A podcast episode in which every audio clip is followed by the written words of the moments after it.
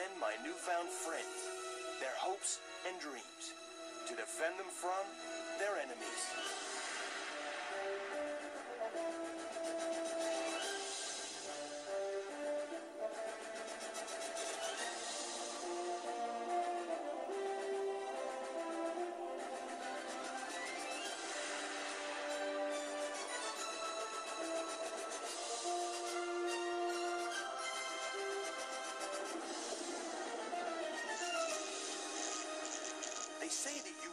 Outside the net and inputs games for pleasure. No one knows for sure, but I intend to find out. Reboot! Welcome everybody to Back in Tunes Super Show! Our new, I guess, the kind of a altering reboot change in the whole Back in Tunes uh, show that we do. We're going to be t- discussing two cartoons. And in the middle, we'll try to throw in like a little news segment where we talk about like cartoon news and video game news, uh, basically nerd news. And uh, I am your host, Michael, and my co-host, as always, It, it's Jacob. Actually, I shouldn't say always. Every once in a while, I'll, I'll throw an episode up there. And you're like, nah, uh, you can let someone else do that one. Uh, last week, we did do Smurfs yeah. and Snorks. And uh, we kind of actually changed the format a little bit. And I kind of want to change it with this a little bit too, because uh, for almost the entire series, we just sit there and discuss the entire cartoon while we watch it. And it gets a little sterile. So we will watch Reboot, but uh, if we find ourselves running out of things to say, we're just going to move on. We're going to move on to the next thing instead of just trying to fill time, which always seems kind of stupid. But uh, for now, uh, Jacob, what is the name of the first episode? It is The Tearing. The Tearing. It's, so, you know... Go ahead. Right, I know some people might confuse that. It might be the tearing, so they're going to probably expect a lot of crying. Well, if you are, then it should be uh, joy and nostalgia, because especially like if you're a nineties kid and you grew up with this and you're watching this again, it's available. Yes, you will. Cr- you will be tearing. All right, so everybody, if you want to go ahead and hit play on the episode, uh, all of them are up on YouTube, so you can watch them there. And uh, all right, we'll go ahead. Ready, set, launch. Launch! uh, reboot. Lunch? This this um is one of the last of the Saturday morning cartoons that I would watch. After this, I would pick up some stuff on cable, you know, maybe syndicated in the afternoons. But for the most part, Reboot is the last thing where I made it, oh, I gotta stop and watch this on Saturday mornings. And it seems like cartoons kind of started to fade away for me then. And uh, I would pick up like the comic book ones, like, you know, like Justice League and... You know, I would continue to watch Batman and Superman. And, oh, yeah, you can't go wrong with animated series with Batman. Right, but it seemed like all the good ones were starting to go on primetime. I remember they were showing, like, uh, Animaniacs, Pinky and the Brain. Uh, I have a brain for it. What's the uh, the crazy superhero? Freakazoid? Freakazoid. Uh, I would watch Freakazoid, but those would all be kind of at nights. I think eventually it did move to mornings, but yeah, Reboot is the last one, and I actually quite enjoyed it because it seemed a little more sophisticated. Plus, the computer animation definitely caught my attention. And like, you know, going into the grid and Mainframe, like you can tell, like that was definitely based off of Tron. Yeah, uh, of course, I'm a huge fan of Tron. Even today, I, when people bitch about Tron, I'm always kind of confused because I was like, it's it's from nineteen eighty-two. Why? What did you expect? What is wrong with you? And I know. Yeah, and I really like the uh, the sequel. I don't get what, like, I saw no fault in the first Tron movie. I absolutely loved it. It was definitely something ahead of its time. It's just that nobody really could grasp the concept of computers and the digital world because it was such a new thing. Computers right. And all that. Yeah, I think it's funny. And when I watched it when I was a kid, I wouldn't understand a lot of the language, but now I'm like, oh, yeah, that's that's old hat. Everybody knows that. Uh-huh. Now, here, Reboot, I just have to say... As far as it goes, I what I remember fondly is, of course, the incoming game thing. And that's when they only have real interaction with the user. Right. And, of course, Bob, see, it, the thing is, he's a guardian. He's guarding this uh, section of Mainframe, this, like, you know, digital city that pretty much operates the computers and everything. And it's pretty it's pretty great how they bring in the concepts of, you know, like, you know, pop-up windows when you're going on the Internet. Yeah, and that would just yeah, pop up whenever it'd be like a... It's like uh, they had seen what... ten years from now. Well, it was made in ninety-four, but it's as if they had seen the world ten years from that, like in two thousand four, what the norm would be. And I feel like a lot of stuff they got right. Yeah, no, and there's a funny...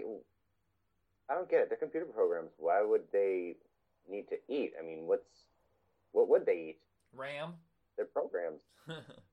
Oh, yeah, that could be it, you know? That's where they process and, you know, get their rest and revitalize. Dude, I did not know this. This was originally conceived in nineteen eighty. This predates Tron, sort of. Or it would have been right at the same time as Tron was in pre-production. nineteen eighty. Right. That's that's bananas, because nobody really even had a computer. Exactly. But I guess someone got the idea of, or, you know, or the early idea of computers and was like, oh, hey, let's come up with something like this. It's a new a digital frontier and whatnot. So the guys who created this, uh, they had done the Money for Nothing video. You know, the Dire Straits Money for Nothing? Yes, and oh I my think, God. I, I think it's the same team that ended up going on to U H F and doing their parody of their own video, Beverly Hillbillies. No surprise there. I mean, it looked exactly the same. You know, just, you know, a little touched up because, you know, all weird. It had to be weirded out by Weird Al. Yeah. Yeah, I know. And plus, this is like early animation. It, for, for its time, this had to be expensive. I just can't believe it took fourteen years, but I guess technology just wasn't ready, especially on an affordable level. It wasn't going into uh, film, and it wasn't going on prime time. This was a morning show, so they had to keep the budget very tight. I, I, can't, I know. I watched this every morning, every chance that I got. Plus, I loved um, every time they go into a game, there's always like a homage to like certain movies and action adventure. Like, of course, you'll see, you know, typical space one like Star Wars. But there's also this one where there's zombies. Enzo's dressed up as Michael Jackson, and the user, yeah. the user is Ash from Evil Dead. That's kidding. That's no, I can't believe that. Oh no, you'd have to watch it. You just keep watching. Just look up the episode. You'll find it. Yeah, you know what? I there's feel like clearly... I watched the first couple seasons, and then after that, I kind of moved on. I, was there a big break in the seasons? There was a bit of a break, especially after the whole like you know huge attack on the on the mainframe, and Bob goes missing, and Enzo becomes the guardian. Uh, by uh, using a by finding a Bob's little techno gadget glitch, which is what all Guardians have throughout every system, to give them access to pretty much everything. Kind of, kind of like you know how Tron is a security program, right? Something like that. Oh, but yeah, then there of course, was. Then there was a break in between. You know, Enzo gets older. He's got like a golden eye. He goes out and hunts viruses. Becomes this like real like you know badass like Mad Max with a beard. Kind of look. So there was a break. There was a year and a half break between season two and season three, and I think that's where it lost me. I think they moved to another network, and then uh, it looks like season four wasn't until two thousand one. That's a long gap. I mean, that's kind of normal now. When you look at Venture Brothers, there's always like two, three years between seasons, but back then that must have been strange. Yeah, I probably would have been with you know how they had to come up with you know come up with all this digital technology at forever, like every bit, and you know, limited technology. Well, also takes a very, very long time to animate these, especially if you're on a tight budget. So it must have taken forever. Once A B C pulled out the funding, of course, that's no surprise. Well, now that they're owned by Disney, they should have it now. Yeah, I don't know why they haven't brought this back. Maybe they think it's old school, but not old enough school, where there'll be retro love for it. Um, But it seems like something that they could definitely like still continue, and I don't understand why they're just sitting on this property. Yeah, I know. Uh, I mean, it, it definitely update the uh, definitely update the fashion because it's way too nineties. Well, here's the thing: is it's in the computer world, so you can update anything. You know, they could literally just come back right now in the newest technology, and it wouldn't even be like, that's kind of strange. No, it works just like any sort of technology or computer. Constantly upgrade, upgrade, upgrade, upgrade. Yeah, I even had an action figure of Bob. You did? Yeah, I did. I mean, they actually had action figures of Reboot. It would come like this hover thing. He'd get all these little, like, attachable items, like, you know, glitch with a grappling hook or just regular glitch or a gun. Yeah, it was really fun. Yeah, it was cool. It was memorable. I can't remember what happened to it, though. Pretty much all these toys that I used to have, I don't know what happened to them. I had so many. It's, like, disgustingly insane. Yeah. I don't... I feel like I sold all my toys off for baseball cards, which that turned out well, considering baseball cards are now completely worthless, and those toys are worth a fortune. Dummy! Ah! I literally remember taking in all my G I Joe toys for baseball cards, and then like a few years later, like, oh yeah, we found this huge vault filled with a million Topps cards. So all those Topps cards that you collected, yeah, they're now worthless. I'm sorry. Nah, kids, hey, you know, I, I ruined my Star Wars by drawing all over them, but I cleaned them up. So luckily I still had those to sell. But yeah, the G I Joes, the He-Man, the Secret Wars, which end up being worth a fortune, all sold. Ow. Oh, woe is you. Woe is you. Yeah, so this was the first computer animated series. I think there was little bits and pieces in other animation, but the first, like, a whole thing was computer animated. And then, of course, we had, I think two years later, we got Beast Wars, which I wanted to do for this episode, but I'm going to hold off. Because I end up finding the Shadow Raiders, which I thought, you know what? That seems like a better fit. Oh, wow. Well, yeah, no, it would. I mean, considering like do, dealing with digital space and whatnot, but so I'm looking as far at... as it goes for. Go ahead. Yeah, but as far as it goes for Beast Wars, we'd have to yeah match it up with something else. Uh, I can only think of this, and uh, I can only think of this as, for when it comes to computer generated uh, T V shows. Yeah, well, no, what I was thinking is uh, Beast Wars, and maybe combine it with another G I Joe series. You know, like one of the later G I Joes, like the nineties series from Deke, or maybe the Extreme G I Joe. What was the Extreme G I Joe? There's Sergeant Savage, I remember that. G I Joe Extreme, yeah. Yeah, that. I'll find something to combine it with. Oh, well. Uh, so the one voice that I, stuck out like a sore thumb is uh, Tony J. I yeah, didn't even yeah, know he was British. Life. I really didn't know he was British. I thought he was one of those guys. You know how Kelsey Grammer sounds like he's British, but he's not. He's just real proper. You know, Cary Grant, yeah. It was always kind of like, is he British or is he just proper? I can't tell. I did not know that Jay, uh, Tony J was British, but uh, he's one of those guys that if you don't know his face, you'll definitely know his voice. And, of course, he was in Hunchback of Notre Dame, you know, the Disney movie, uh, Legacy yeah, of Kain video uh, games. But I feel like he was in just tons and tons of stuff. Oh, yeah, no, no, he is. He is in a lot. He's done a lot of voice acting. He's a character actor for sure. Deny. Oh, you definitely. And then he was also in, um, oh gosh, Twins with um, Arnold Schwarzenegger and Danny DeVito. He was the, the scientist that raised oh, Arnold Schwarzenegger. Yeah, that's right. I totally forgot that. Uh, running down his animation, let's see. He was in uh, a lot of this is like, um, like direct-to-video or foreign stuff that you may not know, but you will know that he was Monsieur Dartique, Doc, Daki, I can't say the name, uh, in Beauty and the Beast. Uh, he was in Jungle Book two. Oh my God, Stepmother is an Alien. He is the one yes, who gives her all that guidance. Yeah. Um, yeah, at the end of the movie. Uh, he is in Treasure Planet as the narrator. Yes, he is in Twins. He's in Time Bandits. Uh, he did voice work for Two Stupid Dogs. Basically every Disney series during the nineties. You know, Buzz Lightyear, uh, Aladdin, Beauty and the Beast, uh, Captain Planet, Darkwing Duck, the Fantastic Four. He was the voice of Galactus. Oh, that that is perfect casting. Yeah, he was. Like, in a few episodes of uh, Fantastic Four, he was Galactus. Oh, my God, he did pretty much almost every major villain. I like it right now. Mighty Ducks, Mighty Max, uh, Savage Dragon, Secret Squirrel, Skeleton Warriors. He yes, was the narrator of Skeleton Warriors. Yes, no, and as far as Mighty Max, he played, um, oh, God, what was his name? The one who was the voice of... Uh, I've never seen Mighty Max. Owl. I never even heard of Mighty Max until about a month ago. Oh, dude, there was a huge, they were a huge toy craze. I didn't know this. I somehow completely have amnesia to this, and someone recommended that we do it for the show. I'm like, I don't know what the hell that is. And I looked it up. I was yeah, like, no, they, hmm. Yeah, it came up with all these really awesome, like, cool toy play sets. And, like, Mad Max, there would be, like, big ones. There would be, like, some miniature ones that you can keep in your pocket with you and play with on the go. Yeah. And, uh, yeah, it was, like I said, it was such a huge craze. And then it became a cartoon. We'd watch it every morning. It was some badass shit. Uh, also, one of my favorites is The Tick. He did the voice of Chairface Chippendale. That was... that was... How he was able to speak is beyond me because he had no mouth. Exactly, I know. That was weird. I mean, The Tick was just absolutely absurd. Oh, we got to do The Tick someday. Yeah, we do. Look, let's see. Getting back to Reboot, now... just try... it is kind of hard to grasp the concept of what the actual plot is about. You know, as a kid, you know, I'm, you know, you're just easily satisfied by all the cool adventures and the coloring and the gaming. Right. Well, I believe each season had an arc. If I remember correctly, uh, it was unusual for cartoons to have something to start the season off and kind of carry through the whole thing.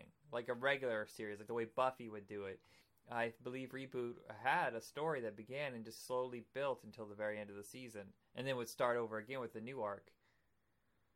Right. Yeah, no, this one in particular. Of course, this is, of course, Bob, like, trying to protect it from Megabyte. And then after this, as I said, like, after the whole attack on Mainframe, Bob gets lost throughout, you know, through, like, the entire grid, the whole cyberverse, and Enzo is grown up, out and about looking for him with his one girl, this one mermaid-looking girl, and another robot, and I think his dog. Hey, so um, I'm looking at the executive producers. Usually it's guys that are firmly entrenched in animation only.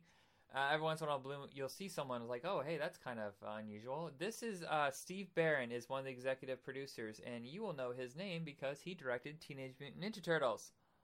The first film or the animated no, series? The movie. The original. The, the first movie from New Line. He did that, and then he did Coneheads. Oh, I think he did, like, I want to say he did the Pinocchio movie from uh, New Line. You know, Mark Lando and J T T. Yeah, yeah. Thomas. Oh, my God, you, J T T. I haven't heard the words J T T in a long time.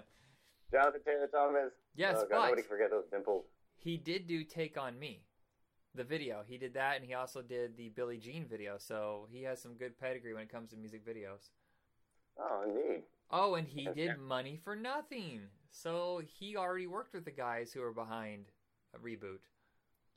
No, yeah, no. It's good there was some familiarity. That way, people would be on the same level and know what to do. I, it's like that's that's going through my head right now as Dot and Bob are trying to escape at this part of the episode. Take on me, take oh, on me, gonna, take on me, on, take on me, I'll be gone. In a day or two. Hey, uh, hey, Steve Barron just had a biography come out. If you're interested, I'm sure there's got to be something in there about Reboot. It's called Egg and Chips and Billie Jean, A Trip Through the eighties. It just came out last November. Right. Oh, awesome. I have to look at, I'll have to look into that. I definitely want to see what he had to say about Reboot. Yeah. R J Firestone. Oh, awesome. So I guess we're going into a space age game right now. That's, that's you know, there was actually a PlayStation one game for Reboot. But it was never... Oh yeah, Megabyte's a virus. That's what he is. That's why he's able to do what he does with the game. Okay. I, I what's with the flatulence? Good God, Michael. What'd you eat? No, I just decided to do... I don't know why. I was trying to do Take On Me and hand farts, but it's not working. I know. No, that's not going to work. It's going to...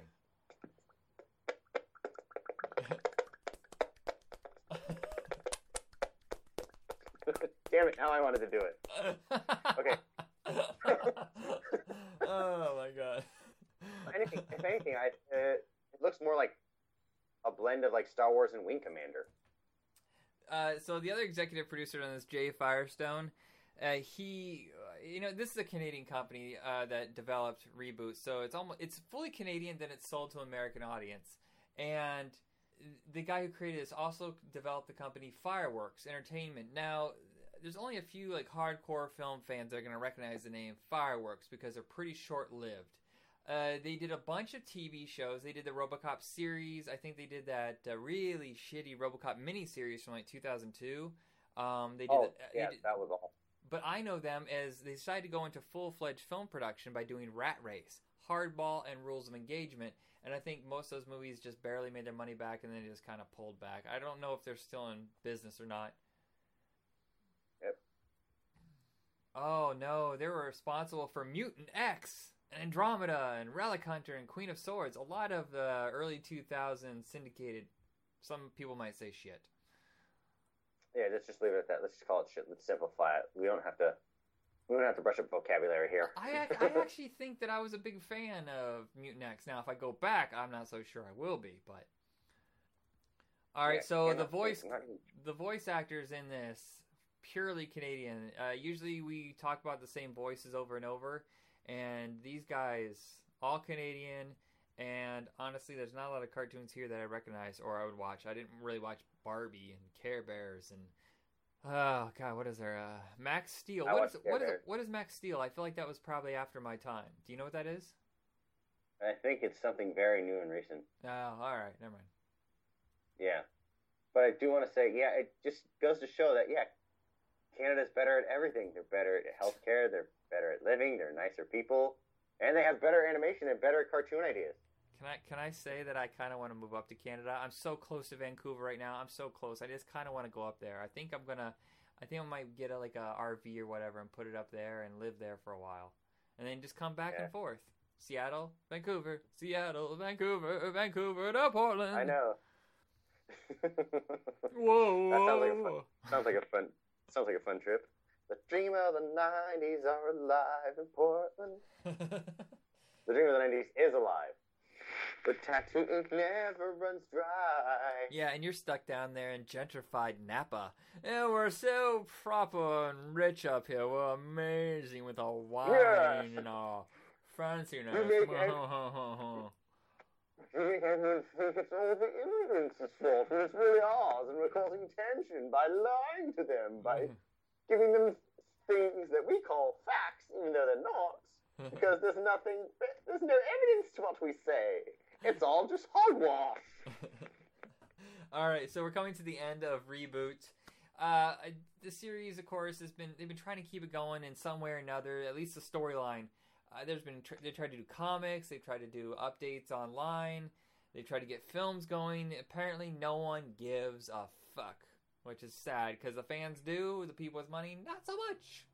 It says no, no, no. It says here that Maybe Reboot... What? Maybe a Kickstarter could get it going. Well, there is Reboot the Guardian Code. Now, it was announced to be in development two years ago. And it says on June eighth that a company called Chorus Entertainment, which I've never heard of, ordered twenty-six episodes. Now, whether or not that goes from ordering to actually making is a totally different thing. So I don't know. It, it really depends on if this company can come through. Wow. Well, damn. Hopefully something goes through. Yeah, I'm looking at Chorus. It's a it's a Canadian company out of Toronto. They look like they're doing well financially, but I can't see any history of what they've made. Uh, they have an agreement. Okay, so basically they were a company that owned a bunch of stations, like radio stations, T V stations, but they don't know really anything about developing.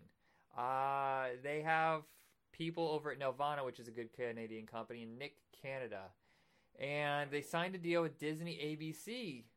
Oh, so they'll make the programs and Disney A B C will pick them up for Disney Channel only. It will not be going to A B C. So why even call it A B C? Uh, oh. Well, you know there's no more Saturday not morning cartoons. Has cable. Well, not everybody. No, of course not. Yeah, there's no more Saturday cartoons, so I'm just a little... Nah. Uh, yeah, so let's just see if this company can follow through or they get cold feet and uh, pull out, which will be a bummer for the fans who have been waiting forever. Forever. Forever. I will say this about the theme song. It is quite heroic and lively. Is it? No. Almost. It almost reminds me of Howard the Duck. Howard the Duck. He doesn't give a fuck. Nah. Howard. Not that one. Oh. But the actual, you know, musical score. Oh, dang. This was out in nineteen ninety-one. Yeah. Vancouver, British. Canada. Canada. Y T V. That's yeah, that's the ones who distributed that. Oh yeah, no, dude, I would highly recommend that. I mean, considering like the variety they have when they get into a game, like an actual game grid that comes down, and the user decides to play. Yeah. Uh, oh. oh gosh, it's pretty awesome. There's just like there's so much there's so much variety, and of course an homage to all the classic games we all grew up playing. All right, so that's it for us with Reboot. And uh, I just want to say, everybody, uh, thank you for all the support. It's actually growing quite fast on Back in Tunes. I built a page on Facebook exclusively for Back in Tunes. It was originally, well, Back in Tunes is part of a bigger network called Retro Rocket Entertainment. You can go there and see all of our shows. Or you can just go straight to Back in Tunes, and there we have cartoon news and whatnot. And then we have all our old episodes posted.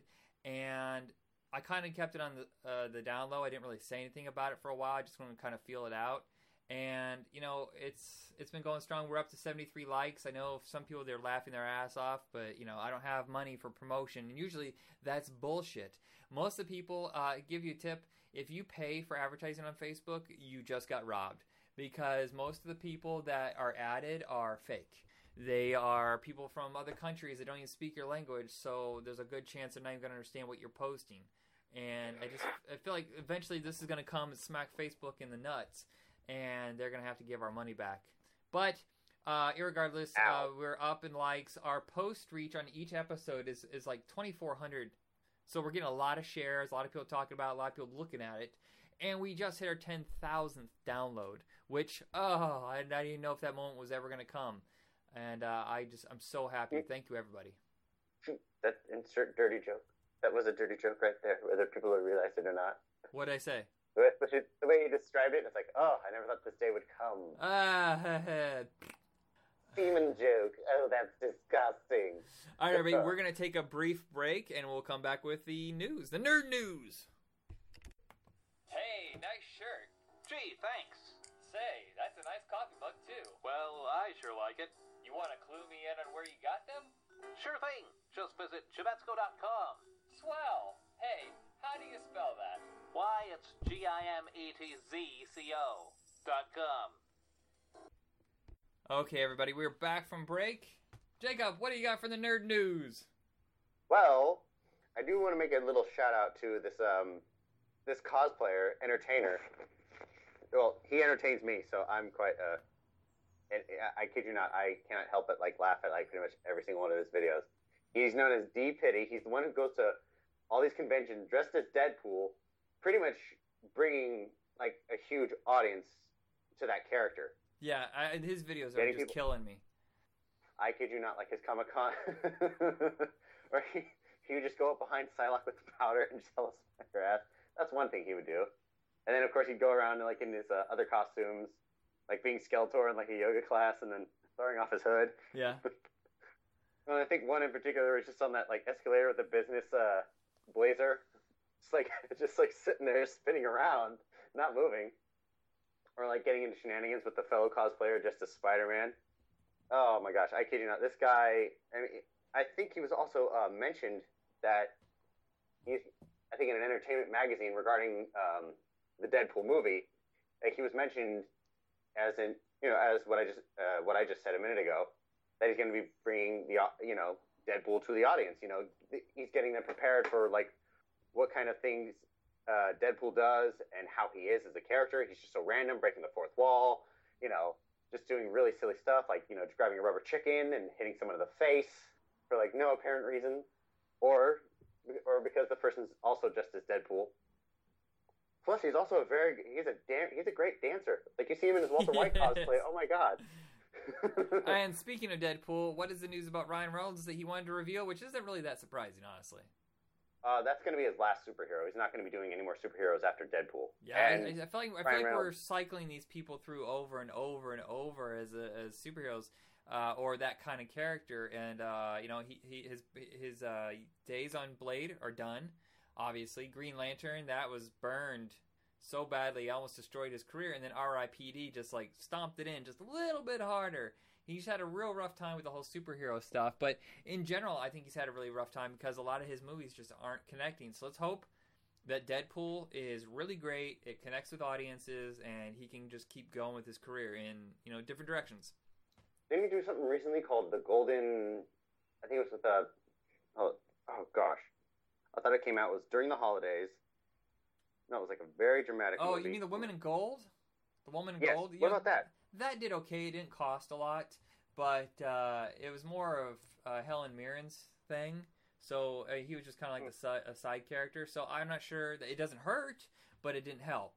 And, you know, he just did Selfless, and that did like a buck fifty, and so that didn't help either. He's just having a real hard time. A lot of his movies just aren't getting released. Or they're huge even flops. Change-up?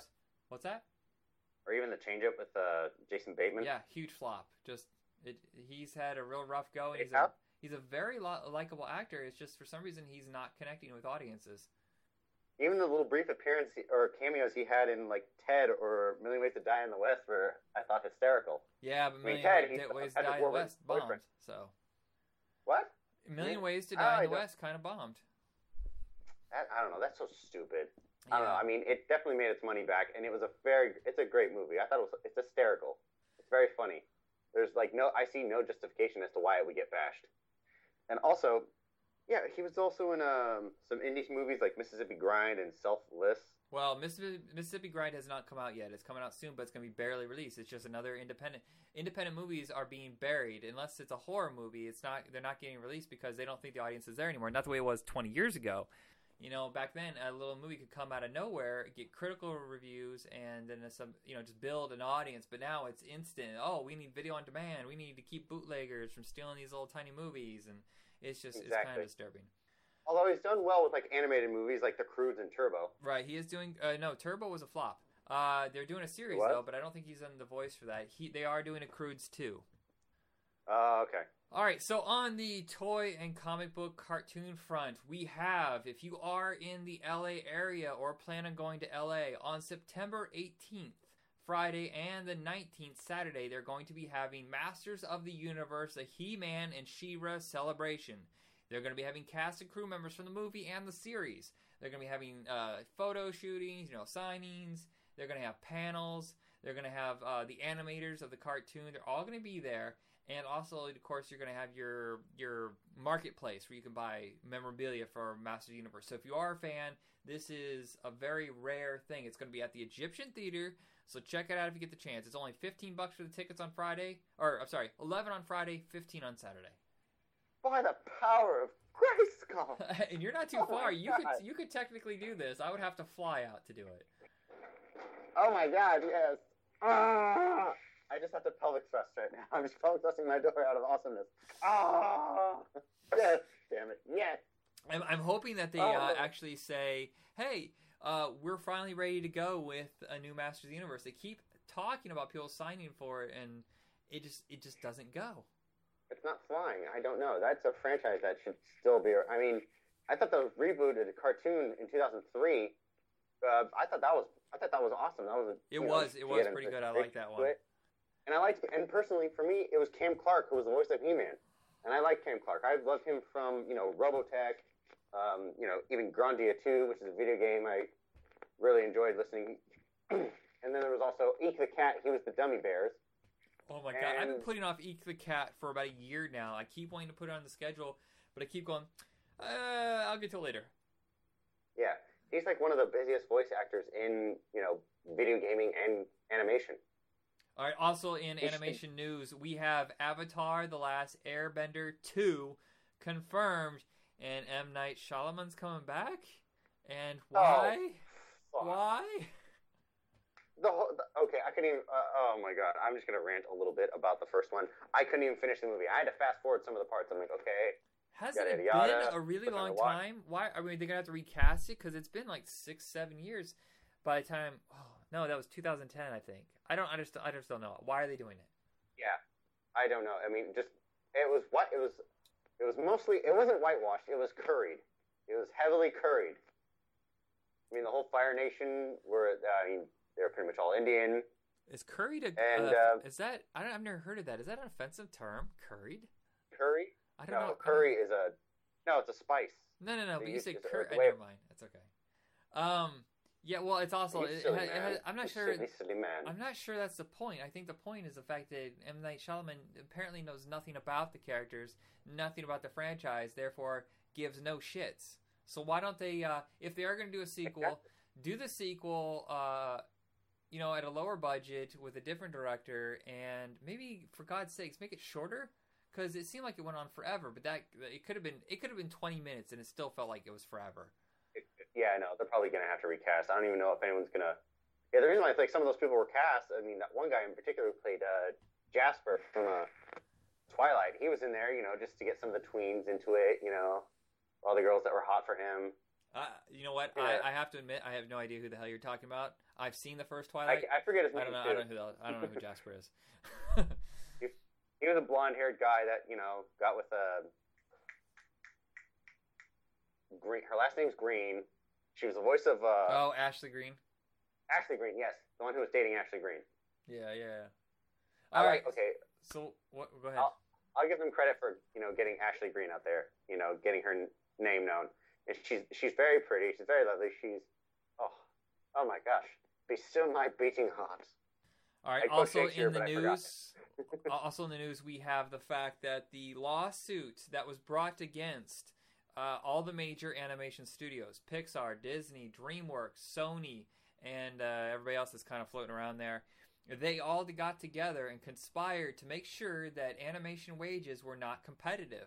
Uh, or not, I don't. That's not the word I want to use. I want to say that they wanted to keep them all at a certain level. Like nobody would poach another artist at a higher price and start escalating. So the animators that uh, were part of this, that, that that got kind of screwed financially, are suing the studios. The studios are trying to shut it down, and the court said, "No, we want to know what's going on, what you did to make sure that people were not getting paid very well." And I think it's a bullshit move on the part of the studios, and I, I defend the animators' rights. Of course, yes. Oh my God, that sounds like that sounds just like a like they're trying to set wages, just like you know the restaurant industry. Yes, that's exactly uh, the terms uh, that they're saying. I just I'm very bad at words. I don't know. I, I just learned English last week, and I, I, I I've taken several head injuries in that time, so I don't know what words mean. Absolutely not said. Uh, so Masters of the Universe, the movie, they have they don't really have a director. They keep kind of like touching upon directors here and there, but they do have a writer. Chris Yost, the writer of Thor Ragnarok, is uh, oh, working on it. So sweet. Let's see how that works. You know, I have to mention this real quick. When I watched the first Thor, it there were some parts about it that did kind of remind me of the Masters of the Universe film. It's it's kind of hard. The two characters aren't like wildly different, except that Thor. Well, hold on. Thor could change into uh, crap. That doctor. Um, Doctor Blake in yeah, the cartoon. Something yeah, Blake. Don- Donald Blake. Uh, he could turn into him. So I guess they kind of had that. Oh, he's a mild mannered, wimpy guy who turns into a god. They used to have that. Uh, I think they ditched that yeah, quite some time Captain ago. Yeah. Shazam. That sounds just like Shazam. Well, it's like a lot of superheroes who could just constantly change. It's a little weird. Yeah. But, I mean, I, I, that's honestly something I'm looking forward to. Uh, the first, I will say, the first Thor was a lot better. I'm I'm sad that they didn't keep Kenneth Branagh. I didn't mind. I, I thought both were fine. Um, a lot of people say the second one was a lot weaker. I know it didn't do as well at the box office, but I still, I quite enjoyed it. It doesn't do as well, yet it still profits millions. Oh, yeah, and yeah, millions. yeah, yeah. It's, it's uh, ridiculous to even say that. It doesn't do it well. I hate when people, I gosh, I mean, those analysts or those people who say like, oh, we project that it'll make this much money at the box office. You still profit a fuckload of money, but you just, just not as much. You greedy son of a bitch. I hate them almost as much as I hate fanboys. All right. Uh, James Wan, the director of Fast and Furious seven, has been hired to do Robotech. Now, mind you, he's yeah. attached. He's attached to like thirty movies, just like the last director of the Fast and Furious franchise. They attach themselves to a ton of stuff. And it's kind of a smart move, but irritating for the fans. But on his part, you got to go, well, which project is going to go first? So I might as well attach myself to a bunch of stuff instead of sitting on my ass waiting for things to happen. I'm like, can you at least have like some of the original voice actors, give them a part in the actual movie somewhere? Well, I've heard that Leonardo DiCaprio, he owns the license, so that he actually might be the star. Oh, come on, Leo. You better listen to the fans on this one. I'm not sure if you grew up watching Robotech. Hopefully you did, and you should love it just as much as the rest of us, you son of a bitch. Yeah, I, don't, I love you, damn I'm it. assuming he's a fan Serve because you tend not to put out a lot of cash when you're an actor. Now, if you're a producer like uh, Michael Bay or whatever, um, Jerry Bruckheimer, you're going to just pick up whatever you think is going to be a sellable property. But usually actors pick stuff that, you know, I, I think this is going to be something worth making that I actually care about. Yeah, just like with uh, Ryan Gosling in Drive. What, did he produce that? Um, no, but he did have a... That was something he was really interested in it, and he got to choose the director. Hmm, I didn't even know that. I have that. Hold on, let me look. I ha- I own it. Nah, it's okay. I should know this. Uh, so in video game news, we have Borderlands movie in development at Lionsgate. Now, is it going to be live action, or is it going to be animated? What do you think? Um, live action, um, as, I don't know. You have to get someone like Zack Snyder, someone very visual. You need a great visual director in yeah. order to really capture the scenery and the cell shading, and the coloring, the whole stylistic aspect of it.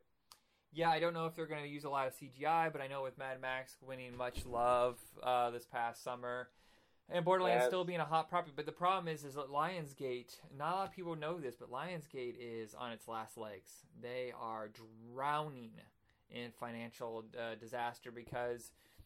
Uh, ever since, what was it, uh, Expendables three, ever since that got destroyed by all the theft and low box office anyway, Uh, it seems like it's just been a never-ending disaster. I mean, they always had like, a, oh, this sucked. Oh, that bombed. That was expensive. And then all of a sudden, oh, well, we have a big hit. It saved us. You know, they'll have a Divergent or a Twilight or Hunger Games. Um, actually, I don't think they own Divergent. I don't know why I said that. Um, it's on the same. Sh- it's it's just as shitty as Twilight. Yeah, it, it's it's. Uh, I actually kind of like Divergent. Actually, the one I really like, I'm excited about, is the Maze Runner series. That's really got me revved up. The uh, the Lionsgate, they just they've been stumbling nonstop. They keep buying people's studios. Like, they buy all these properties, and they're gonna find themselves like Canon back in the day, where they're like, "Oh, we overspent, been undermade. Now we got to go bankrupt. Whoops." I know. I mean, look what's. I mean, look. That's what happened with the uh, Masters of the Universe movie. What? Yeah. Oh, no, like, Canon. You know, Canon yeah, yeah, was yeah. Like, they kept they they kept pulling away the budget, and that last fight scene between Skeletor and He-Man. That came out of, uh, you know, the director, uh, Gary Goddard's own money. Well, it does, yeah. You think, it, you think it's bad on Master Universe. Fast forward a few months to the uh, the Superman four, uh, Quest for Peace. Oh, my God. The epic disaster that happened with that. They kept pulling the budget, pulling the budget, pulling the budget. I just got done reading John Cryer's book, and he was talking about how production on it went. And he was there fairly early in the in the making of it, so he didn't know what happened later. Is you know, Christopher Reeve had seen him in New York, and he said, "Oh yeah, they they just pulled out all the funding. It was supposed to be like a twenty-five million dollars movie, ended up being like fifteen million dollars, and they had to pull all these sequences and reuse footage. It was just a nightmare." Oh God, yeah, uh, it was it was sad. And then the whole concept of like Nuclear Man, come on, yeah, it's just awful. All right, so yeah. uh, I think do we have any more news? Do you have anything else on your part? Uh, as far okay, video game news coming out at midnight tonight. Metal Gear Solid five: The Phantom Pain, which is going to be Kojima's last game and last association with Konami. Yeah. And I kid you not, I just from this like the last trailer that was actually edited and cut by Hideo Kojima himself, really just showed you like a lot of the things that are going on. It's like shows a montage from like the first Metal Gear up to Phantom Pain. And I kid you not, if you follow the story, the whole uh, whole arc of the Metal Gear saga, uh-huh. then, yeah, you would explode in your pants from the awesomeness of it. Not to mention... I, Go ahead. Not to mention, I think anyone who's a fan of Kiefer Sutherland, you know, of course, from Lost Boys, twenty-four, Stand By Me, um, what was that movie he was in with Kevin Bacon where uh, they're experimenting with death? Oh, like they, Flatliners. You know, Flatliners. Flatliners, and also uh, Dark City. I can't stand course, him in Dark Jack City. Bauer Have I said this? I can't stand him in Dark City. The way he talks drives me up the fucking wall. You must... Yeah.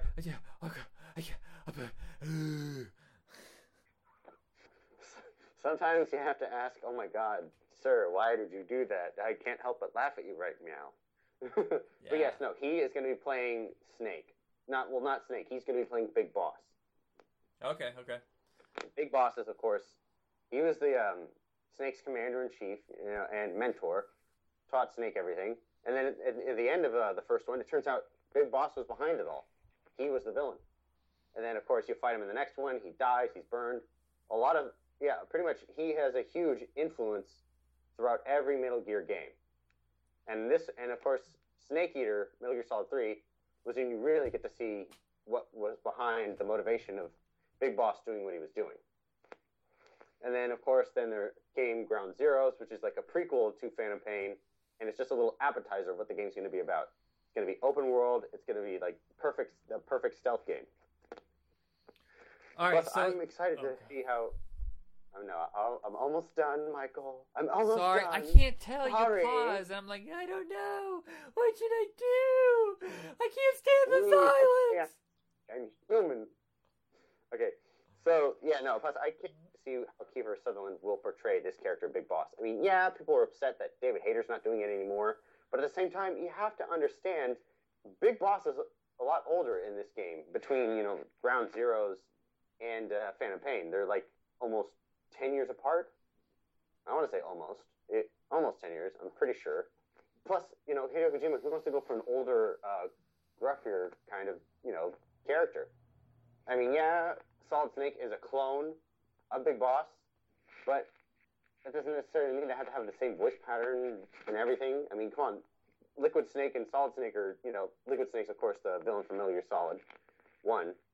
And um, they both don't have the same voice pattern. They have different voices. You sound like you're on an old record, by the way. I don't know if you're touching your mic. It sounds like a... Oh, sorry. It's okay. And the last bit of news is Nintendo is considering returning to movies, uh, which I have been... We discussed, what, like three months ago when we were watching the Mario Brothers for Trash Cinema, is that, yes, that movie bombed, but guess what? You have other opportunities. It's not like you get one shot at making a movie. So could you try again, please? I have been begging for a Legend of Zelda movie or a Metroid, anything. I'll take an Ice Climber movie right now.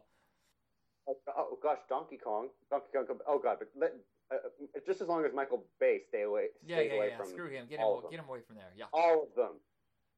Oh, God. And can you imagine getting someone like David O. Russell to direct one of those movies? Oh, dude. Oh, man. Metroid, maybe. I'm not so sure about anything else. He is, he's a dark director, man. He is. He's too bad he's a fucking asshole. I hate David O. Russell. Oh, I love his movies. Shit. Yeah, he is a great film director, but he's a piece of shit. All right, everybody. It is time for our second cartoon. And uh, it's going to be Shadow Raiders, so here we go with the theme. All right. Someday today.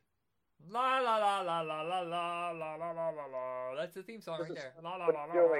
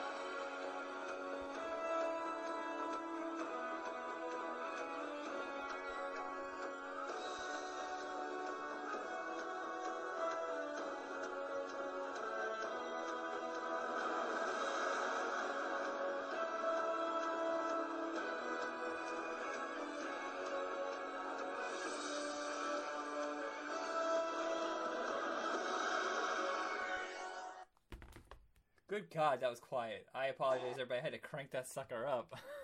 And it still wasn't very loud. Was, What's that? Quite primal. Quite sounds quite primal and tribal. Yeah, you know what? That was kind of a trend around the late nineties, early two thousands, is there had a lot of like those syndicated sci-fi shows that had kind of a tribal beat. I, there, it's killing me. There's a show that that was really well known for, and I can't think of it. It's kind of, yeah, I mean, just from looking at the intro, I mean, this kind of reminds me of an early concept for Mass Effect. Yeah, I can see that. Um, this is actually created... Go ahead and start the episode if you want. This one we're not going to watch all the way through. We just don't have time. Uh, this was created by Marv Wolfman and Dan Didio. Do those names sound familiar to you at all, Jacob? They should, but I cannot think. Marv Wolfman is the creator of Teen... Well, the new Teen Titans when they rebooted later with uh, you know Kid Flash and Robin and stuff like that. Uh, he is the co-creator of Blade with Gene Colan. He was the main writer on Tomb of Dracula, and he is the writer of Crisis on Infinite Earths, which I had you watch, sort of watch. Continue from where you said Crisis on Infinite Earths. Yeah, I actually, uh, everybody, this is going to be awkward. I hit record before I should have. Whoops. Uh, yeah, Crisis on Infinite Earths. He is the writer of that. Did you end up reading that or uh, watching the YouTube video about it? Um, I've only watched the first part, but I kid you not, I am... absolutely wowed. It's like, and it's of course by the same animators who did Time Masters, that book you sent me. Yeah. Mm. Good. No, no, no, mean... no, it's not the same animators. Uh, the guy who did Crisis on Infinite Earths, it was George Perez. Um, I can't, t- I can't remember who did Time uh, Masters. But speaking of, did you notice Time Masters? Uh, Rip Hunter is going to be part of that Rip new Hunter. show, that uh, Legends of Tomorrow. Yeah, I did. I, I, I noticed that in the first trailer. I was like, wait, Rip Hunter? I recognized him from fifty-two. Um, so also Dan Didio is the head of D C Comics right now, and I usually back him up, but I gotta tell you what, these last couple years, I don't think I know what the hell, I don't think anybody knows what's going on in D C Comics, which is severely depressing, and their sales are down. What's that? I thought Jeff Jones was in charge.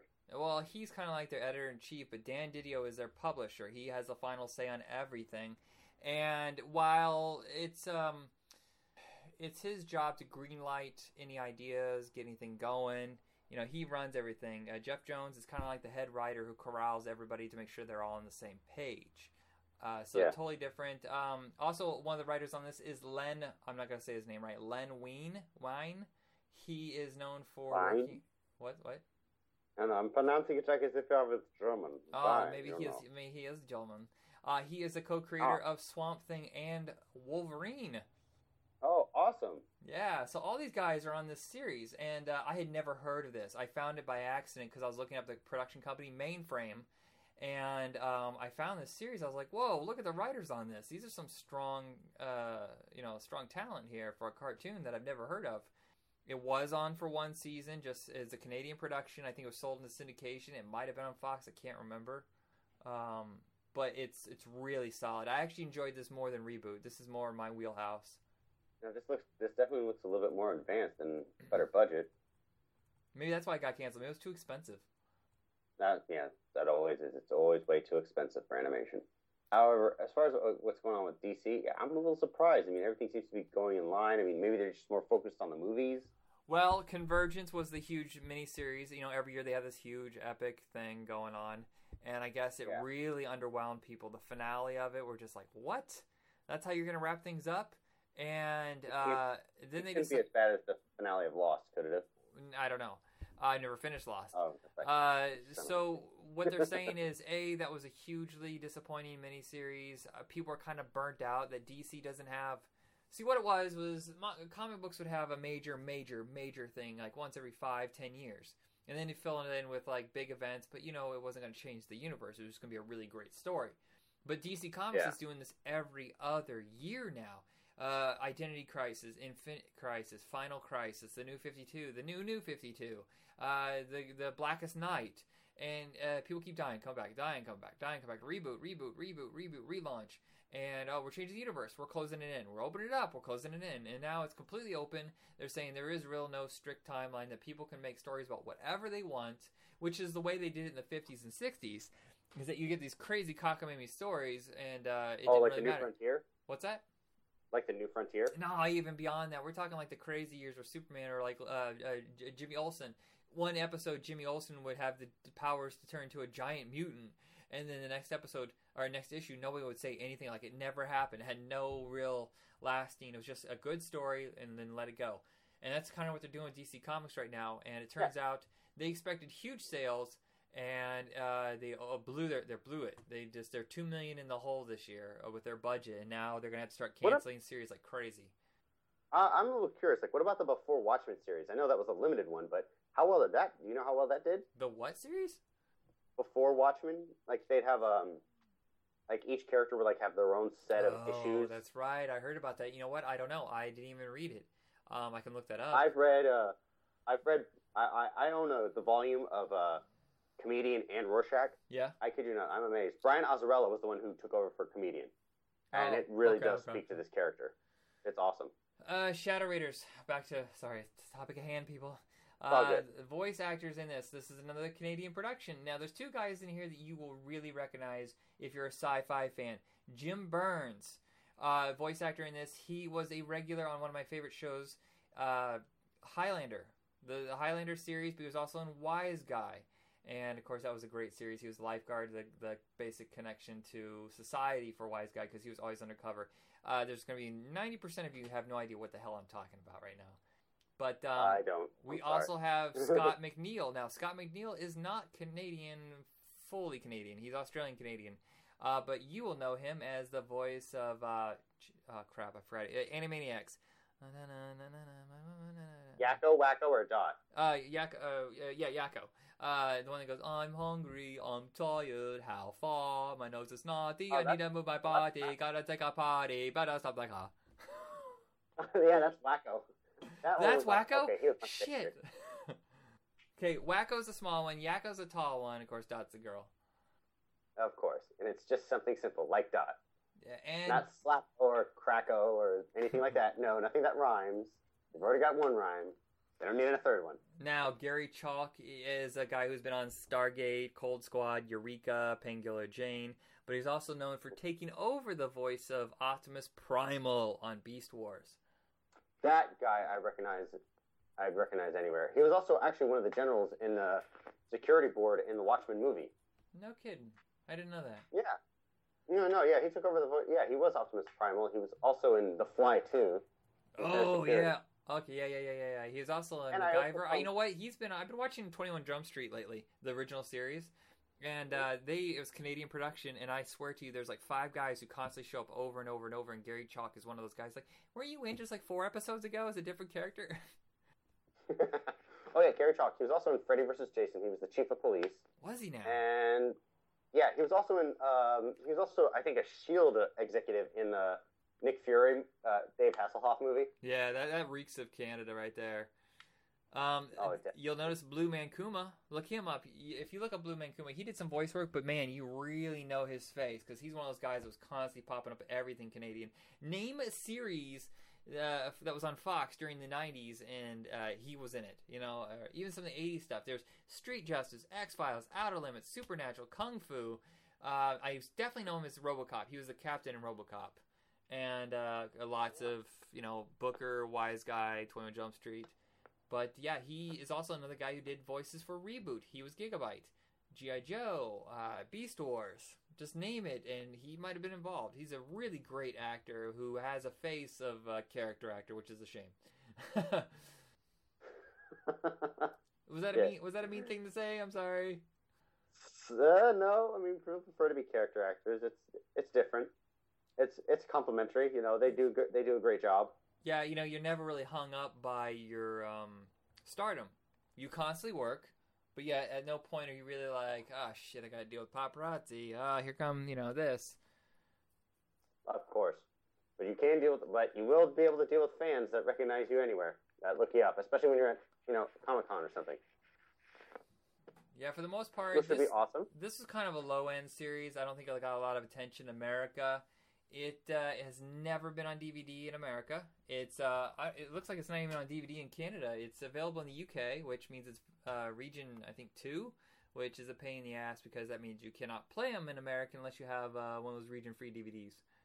No! Now, the Shadow Players, sorry, Shadow Raiders toy line was from Trendmasters, and they had a ton of toys, but honestly, I don't recall any of them ever being in America. They could have been, but you got me. Yeah, I don't know. I probably didn't. I probably wouldn't have known either. I mean, it kind of looks like they kind of look like something you get from uh, Rescue Heroes, those little Tonka toy Rescue yeah, Hero guys, yeah, like yeah. that are firefighters. I think that is the same company. yeah. I, oh gosh. Although I do like the, I do like the concept of some of these aliens. It does kind of remind me of uh, Starship Troopers, Roughnecks. Oh, yeah, the, that's another series. You know, that was C G I. You know, I think that's one we should discuss sometime soon. I love that show. All right. Yeah, that sounds perfect. Hey, yeah, um, we'll do that, with, do that with Beast Wars. Yeah, that sounds like a better combination because G I. Joe, we can find another military show to go with it or something. Um, everybody, we have hit the hour point. Um, try not to go too long with the show. And um, if you like the new format, let us know. If it's kind of irritating, then we're just going to ignore you. Ha, ha, ha, ha, ha. We're evil. Ha, ha. uh, we're trying to... Uh, a lot of you guys don't know the other shows that we have, but we're, I'm trying to streamline it. We had like five shows going at once, and it seemed kind of ridiculous.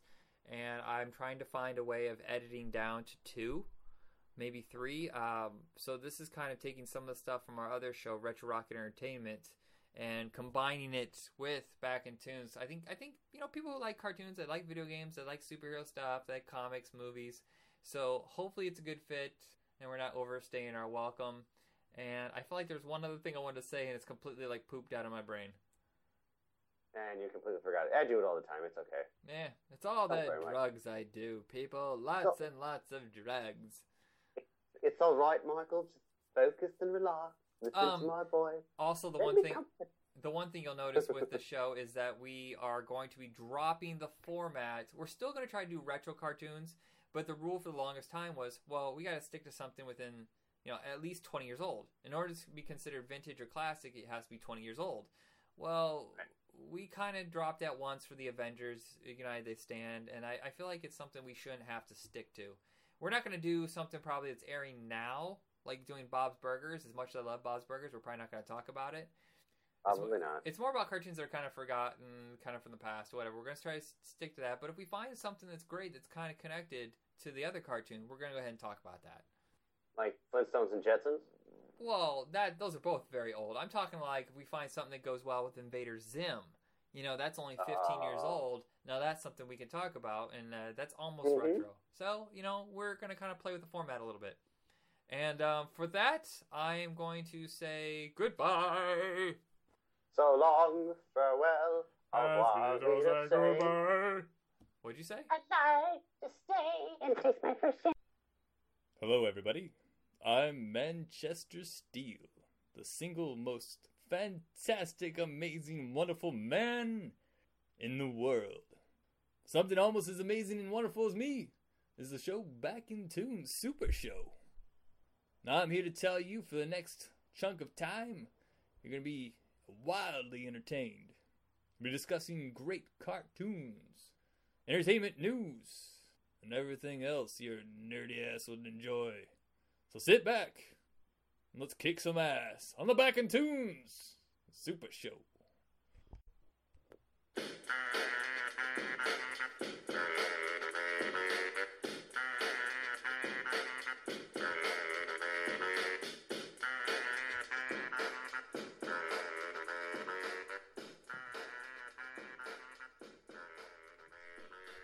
Welcome, everybody, to the Back in Tunes Super Show. I'm your host, Michael, and my guest this week, actually, I've been trying to get you on for a little bit, and I'm glad we finally got the time to do the show. Andrew, how's it going?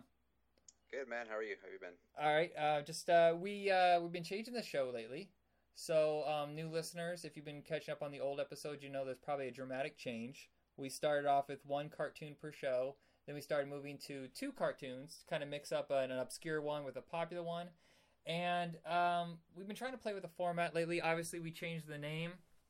And this episode, we're going to be discussing that something that's kind of cartoons, kind of not.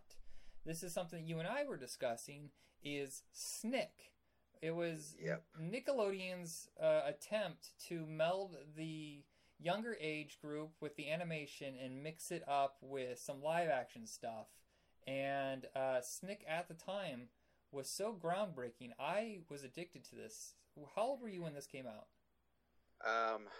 Probably around like ten, eleven or so. Um, the the thing is, is of course, when, when you're that young, um, I had little sisters, so you know, at, at that point, cartoons were kind of like a uh, little, you know, little kid kind of thing. But the cool thing, you know, about SNICK was they had those live action shows that can kind of get you interested, and you weren't, you know, lame watching those cartoons right. by yourself. It was like your yeah. loophole. I had a younger sister as well.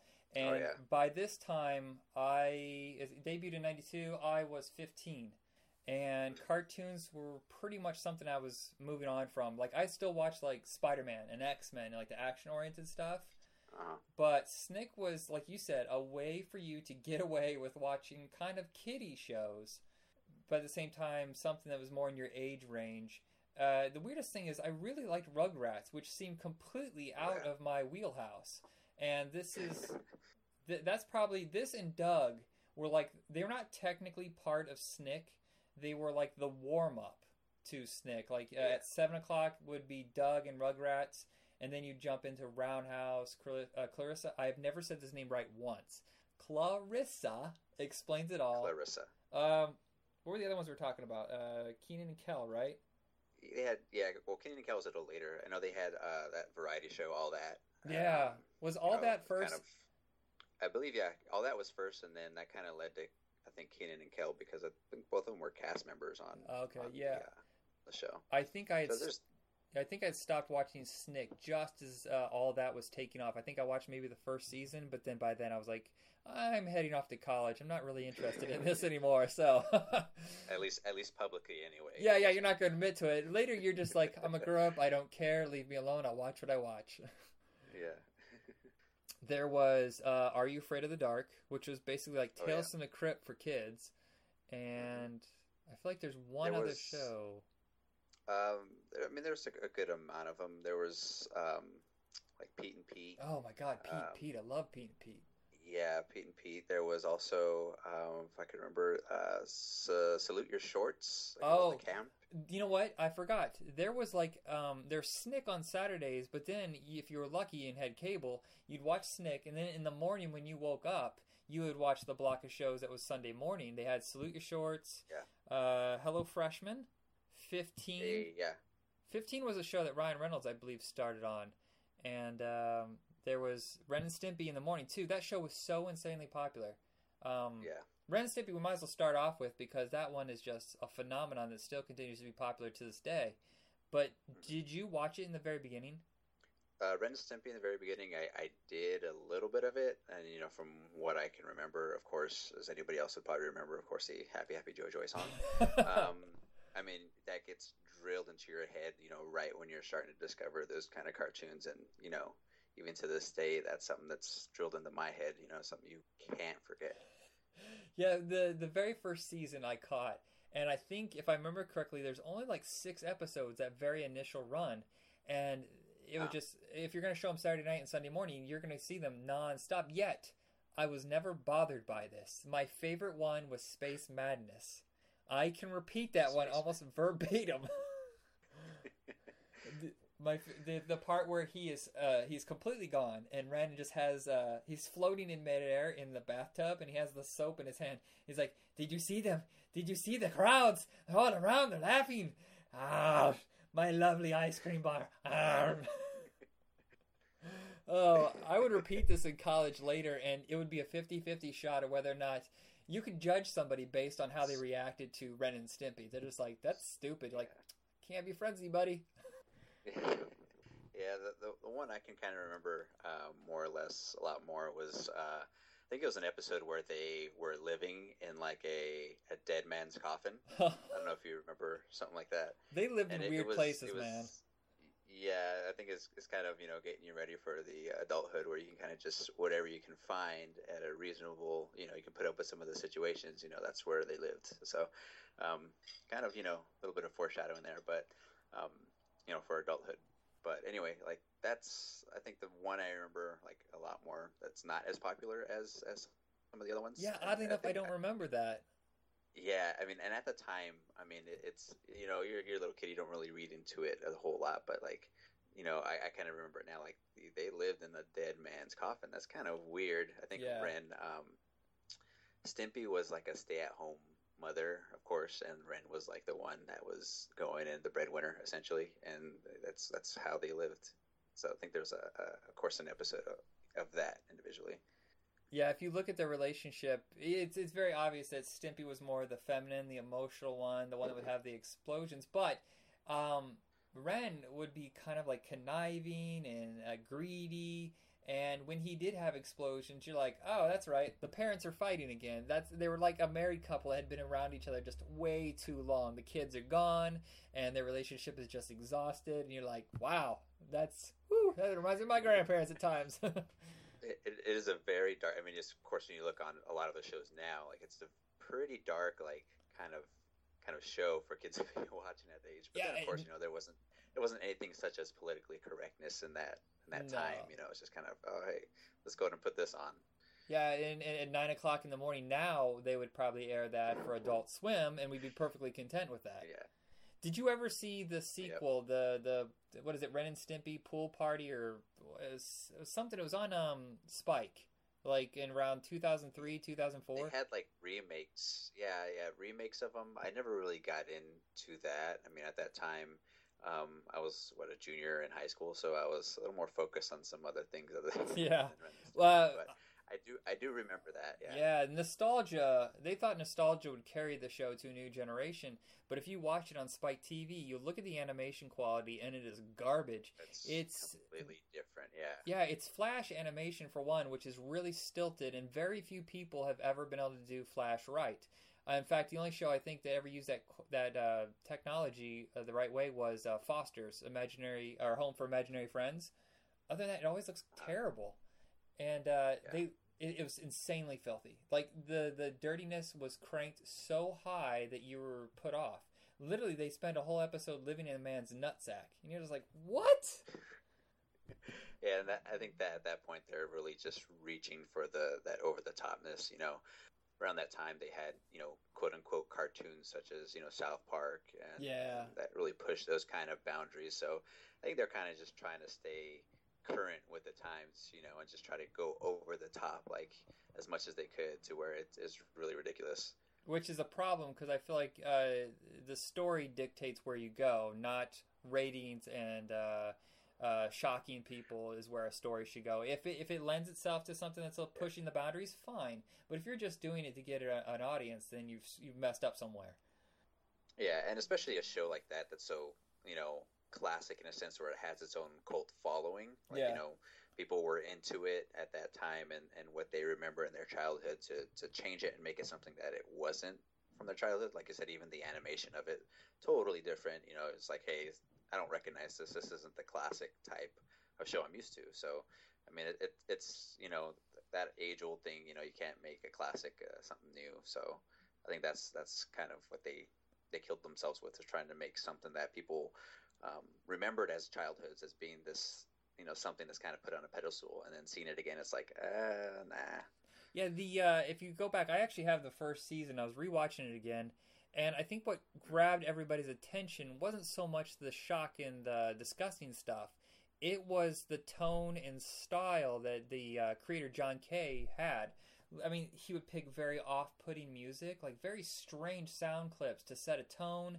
And um, there'd be times where he wouldn't even do animation at all. It would just be like a really odd painting or a drawing of Ren or Stimpy. Mm-hmm. And he would zoom in on that to set like this, this unsettling kind of feeling with it. And you're just like, this sticks in my brain. I don't know why. Yeah.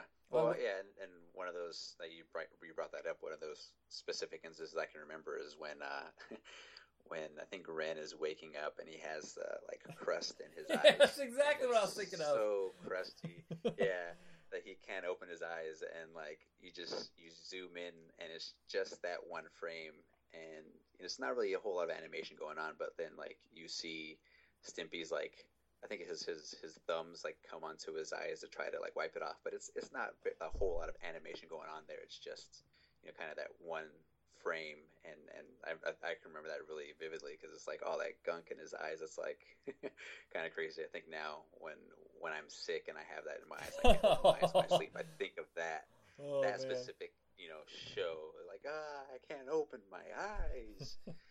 Yeah, Nickelodeon was actually really good at picking shows with strong creators because they knew they didn't have the same kind of budgets as the networks would. And uh, the one thing that bugged me, though, was around, I think it was season three or four, they fired the creator, John Kay, because they felt he was going too far. As the show became more and more popular, they're under more pressure from parents. And uh, I yeah. may be wrong with this, but do you remember the episode where he licks the hair off? Like, he creates these giant hairballs that are worth a ton of money and they get rich off of it. Yeah. And yeah. I think that's the episode, if I remember correctly, because they thought it was, like, homoerotic, and they were like, we can't have any more of this. And they just fired him. And that's when the show just, like, crashed and burned. You didn't see hardly any merchandising for it anymore. No one was talking about it. So it was – they should have – I think maybe they should have just ended the show. If they're going to fire the creator, they should have just stopped the show then and there. Oh, yeah, and you and you see it with some, some cartoons, you know, today where – I mean, I, I am a watcher of Adventure Time, so you can tell when a creative director leaves a show or like is fired or leaves abruptly, the, the total change in the tone of show, like automatically you can see. And it's like, uh, you know, maybe maybe I'm done with that show. So, yeah. Um, did you ever play the games, the Ren and Stimpy games for the Nintendo or the Super Nintendo? Uh, no, I uh, at that at that. specific time in my childhood, I had a Sega Genesis. Oh, um, I don't remember if it was available for the Sega Genesis. Actually, I don't know why I um, reacted like that. I have to tell you this: I was a Sega Genesis man myself, but around ninety-four, someone gave us one, and I was like, "Okay, Nintendo, you can go over here."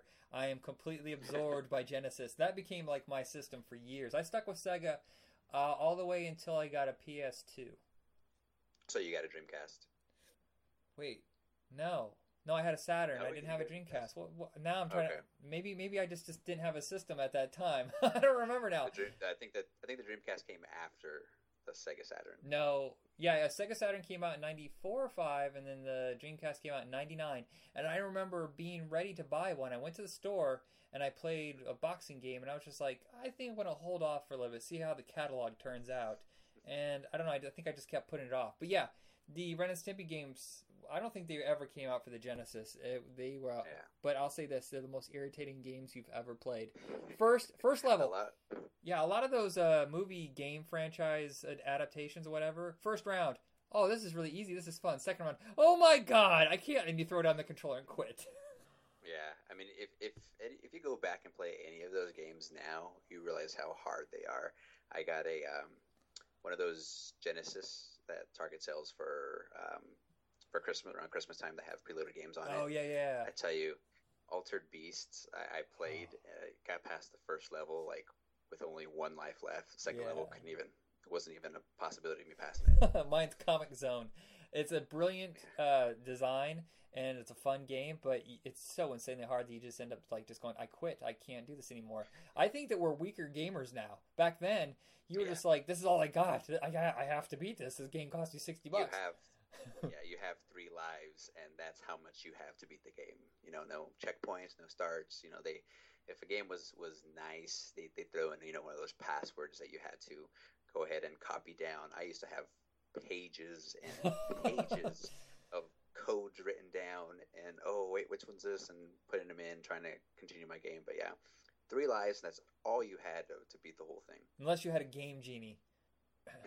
But those, those people always got looked down on. If you had a game genie, you're like, man, you're not a real gamer, you're cheating.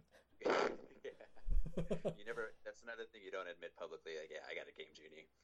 Man, they must have sold a ton of those, because there are some games you're just like, I quit, I gotta, I just gotta cheat somehow. Now you can just look online and go, oh, that's where I go, and then nobody knows the, you know, any wiser. Yeah. All right. So the other shows on S N C C, uh, Doug and Rugrats, of course, I said were part of the lineup, sort of. They were that that seven to seven or seven to eight o'clock, right before S N C C. And I know it's not technically part of it. For some reason, I just I start at seven o'clock and would watch the whole three-hour lineup. Did you ever watch those two shows? Of course. That's those are the two shows I think.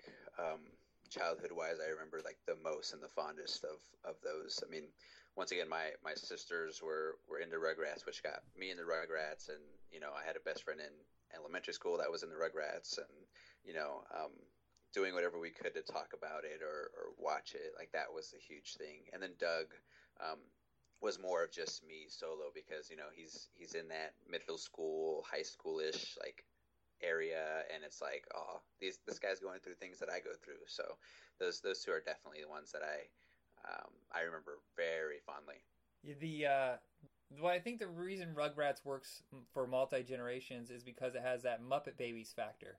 Yes, it's cute and it's about babies, but the storylines, either they were fantastical, so it captured your imagination, or they were completely grounded in reality, and anybody of any age could relate to it.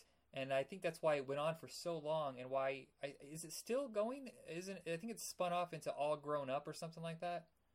Yeah, they they came off with a spin off to where they actually, you know, grew. They were, were more than just babies. They they kind of grew into um, adolescent teens um, after being babies for so long. I guess that's kind of one thing they try to do to get keep the show rolling, but. Um, I don't think it's on anymore. I think they, they did like two seasons of that and we're done. Oh, okay. Yeah, I know the movies were pretty popular, so I kind of thought that was oh, going to yeah. be a franchise that was ongoing. But um, I'm sure you can find them online. I, I believe they're on D V D. And uh, yeah. that's something that anybody can watch, especially if you're a parent. You can watch it with your kids. It's a better connection, I think, that way. Yeah, I, I think the... The, the craziest thing about that show is, you know, it, it, like you said, not only appealed to the younger generation, but, you know, even some parents, you know, their their uh, babies are referring to certain things, you know, over hearsay, you know, something like a doctor. They have no clue what it is. And it's like they've got the babies anyway have this made up mind in their picture. And, you know, an adult's like, oh, I know exactly what that is. And kind of laugh, you know, back and forth. Yeah. That. See, I'm not a parent, so I might be, like, out of the loop. But it, it's a show that also is easy for anybody to get the point. You don't have to be a parent yeah. to uh, understand. And yeah. those guys, uh, I, I don't know how to say their names. It's uh, Klasky, Kasupo are the guys behind this team. And yeah. they uh, they created Ah Real Monsters, Rocket Power, Wild Thornberries. But here's the thing that surprised me. They produced music videos for the Beastie Boys. Yeah, I did not know that. That's crazy.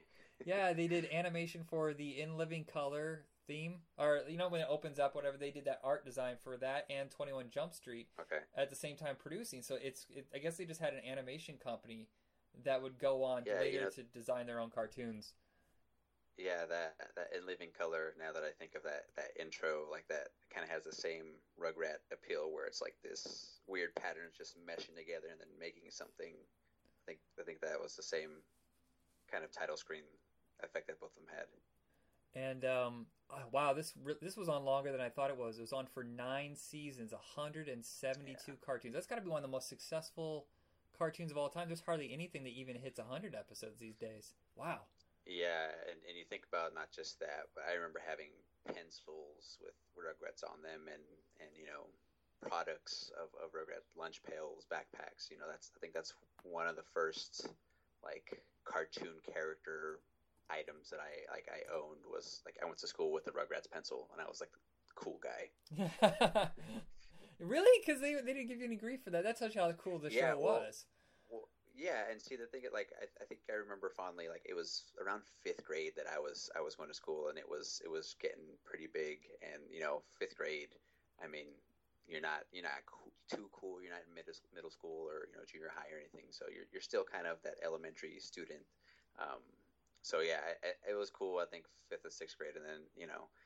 Once you go into the, uh, the junior high, that's not something I watch anymore publicly. That was a, a guilty pleasure of mine, you know, using my sisters as excuses. Like, oh, you know, yeah, let's watch it, I guess. I had that moment in fifth grade, my birthday at a pizza party, and I got G I Joes. And my friends were all looking at me like, what are you still getting G I Joes for? And I'm like, oh, God, I got to sell these all off. I got to get baseball cards. I got to fit in.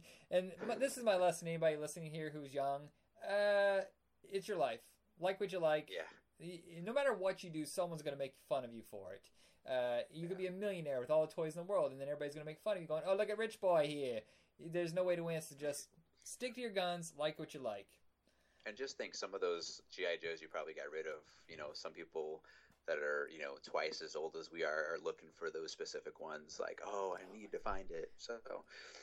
You have just stuck a thorn in my side, man. That hurts. I think about this every day. Okay, I sold my G I Joe figures, I swear to you, fifty cents a piece for baseball cards that would eventually oh, be absolutely worthless. And uh, and all of a sudden I just see, like, in price guides, like ten years later, I'm like, oh, my God, I had those. Oh, I had that, too. Oh, I sold all the... Oh, son, I could have paid for college with those G I Joe toys. I had so many. Yeah, I couldn't afford a Transformer to save my life, but G I Joe's three bucks. Woo! The uh, the third cartoon we want to yeah, discuss before... Yeah. Oh, go ahead. Yep. Are you... I think there's a pause or some, a delay on me talking and you talking.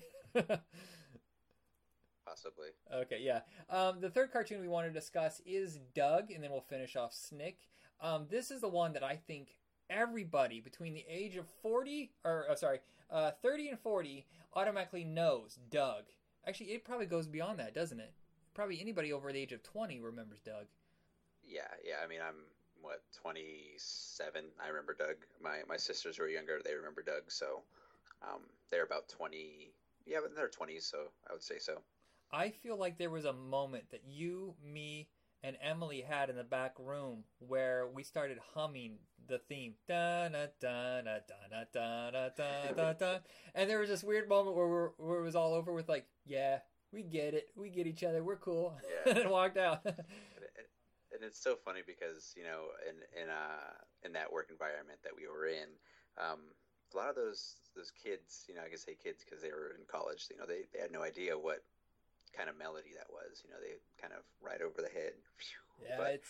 Um, kind of that little inside joke that, you know, us us older people would kind of appreciate. and, and, you know, yeah, that was, I mean, that was a show that that, you know, even my wife, right now, right before I, I was telling her that I was going to come in and talk about this, she's like, you know, Doug, like, what about Doug? Are you guys going to talk about Doug? She's like, yeah, you know, we'll talk about Doug, you know, so that's that's definitely a, a show that I think resonates with everybody. The uh, the one major thing that I think that makes Doug so special is while Ren and Stimpy was more for outrageous and artistic style, like it was trying to set, um, like, a radical movement animation, and Rugrats was cute, Doug was the everyman. He was the guy in situations that we've all been in. Whether it's just your normal everyday, like, oh, I went to school with my zipper down. Oh, it's embarrassing. Or is dealing with uh, depression, dealing with uh, bullying, uh, the, the, everything that you deal with, even in your grown-up life. Don't think that high school ever ends.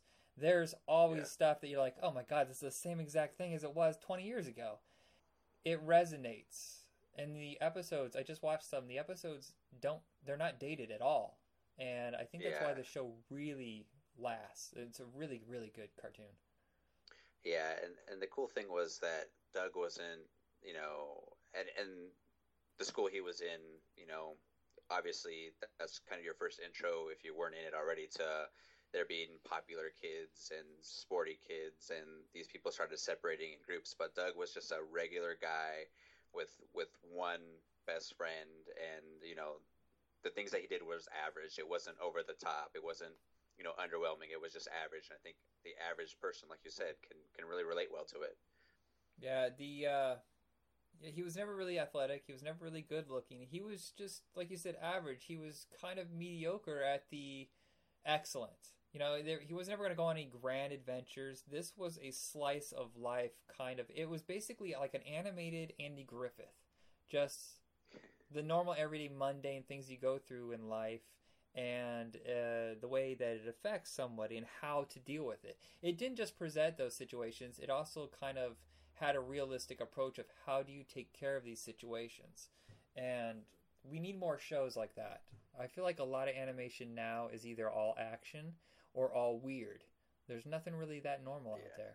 Except maybe Bob's Burgers. That's about the most, but still an eccentric viewpoint of the mundane. Yeah, well, not just that, but I don't think too many cartoons are focusing on some of those like life lessons per se, and, and how certain situations present themselves to a, a younger adolescent, you know, or junior high school kind of person. Um, so I think I think that's really lacking in today's um, pop culture cartoon shows and everything. So one thing I could say though about Doug that he was extraordinary in was his imagination. I mean, this guy would think up of the most randomest occurrences of being a, you know, like a superhero or an Indiana Jones runoff kind of thing. And, and he was, he was all, all out there with his imagination. Huh. I just, it just occurred to me. So he is basically like a cartoon version of Walter Mitty. Yeah. I mean, yeah. I mean, he had, he had those, um, you know, personas that in, in certain situations, oh, what would Quail Man do? Or what would, you oh know, God, um, I, forget about I, know I think one was like a double oh seven, yeah, double oh seven, like kind of character. And one was, like I said, Indiana Jones. Um, so he had, he had like these, you know, um, other personas that he imagined himself as, taking care of some of those situations too, which, which I think was pretty funny. Yeah. And it's also, um, something we can relate to. We've all been in situations where we're like, man, if I just could have done that, you know, it could have changed that. And, it, you know, you just got to deal with the reality of it. But yeah, he had a, um, a strong imagination. I shouldn't have said that he wasn't extraordinary at something, because you're right. He had uh, such a wonderful imagination. Uh, I'm looking at the creator of Doug, Jim Jenkins, and uh, I didn't even know he created any other shows. And it's kind of a letdown what he did do after Doug. I haven't seen any of these, so if they're amazing, let me know. P B J and Otter. Uh, he did the one oh one Dalmatians show, the JoJo Circus, Stanley, Pinky Dinky Doo. I've never even heard of those three. Uh, I, I, P B and J Otter, I think, was a uh, Nick Junior show for uh, younger, like, toddlers. Um, that's the only one I can think of that hits a hits a string in my memory. Yeah, it just seems like he uh, maybe he just ran out of things to say, like important things to say with Doug, and just decided to go more kid friendly and trying to teach them lessons in a different way. Which I don't no no knock yeah, on that, I mean, but Doug, yeah, Doug went for a while. I mean, they even had the the spin-off where they were, I think they were a little older as well too. I don't know if you remember that, but um, I remember the like movie. Doug had, yeah, I think it was after the movie. Like the the character from the animation, like they. It wasn't much of a, a year gap. It was like maybe a couple years between the original one and then the new one. And like the differences were really subtle. So like Doug had longer sleeves to his white shirt. And I think like Patty Mayonnaise had even shorter hair or something like that. And, yeah. You know, Skeeter might've been a different shade of blue. So. And they changed the voice artist. I know that. I know Billy West, uh, who is mostly, yeah. I think, known for Futurama uh, and Ren and Stimpy. He did Doug... I think while it's still in, every time I say Dig Dug, like the game. uh, he did the voice while at Nickelodeon, but I think when it switched over to Disney, they got a different voice artist. Yeah, yeah, that, that I think that's what it was, was as well. When they switched over to Disney, they they tried to make him a little older. Um, but I think I think the one the one crazy thing too, you know, not to be all over the place, but like multiple characters had different like colored skin, like blue and pink and yellow, and I thought that was kind of really cool that they did, because you really didn't see color in that T V show. You know, Roger was green, like, you know, it wasn't anything as far as as a color kind of. Um, show or, you know, discriminated against other colors. Like, the guy made someone green. Well, I think that Nickelodeon was the revolution that they needed in animation. If you look, just prior to the whole uh, early nineties, animation was stuck. It was stagnant, it was ugly, it was generic, and then it was these little guys coming out of nowhere doing these cable shows uh, that changed the style. If you look at those shows, you look at uh, Duckman, you look at Doctor Katz, uh the therapist, you know, the comedy show, the yeah, yeah. Uh, they had to have something very unique in their color palette, in their style of animation, not just in the technical part, but in the way that they approached a situation on a limited budget.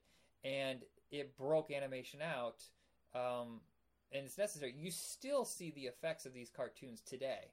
Instead of it going back to generic uh, animation, they uh, even today, like you said, Adventure Time, stuff like that, they have a very unique look. And it's about the yeah. creator's style, not the company's style.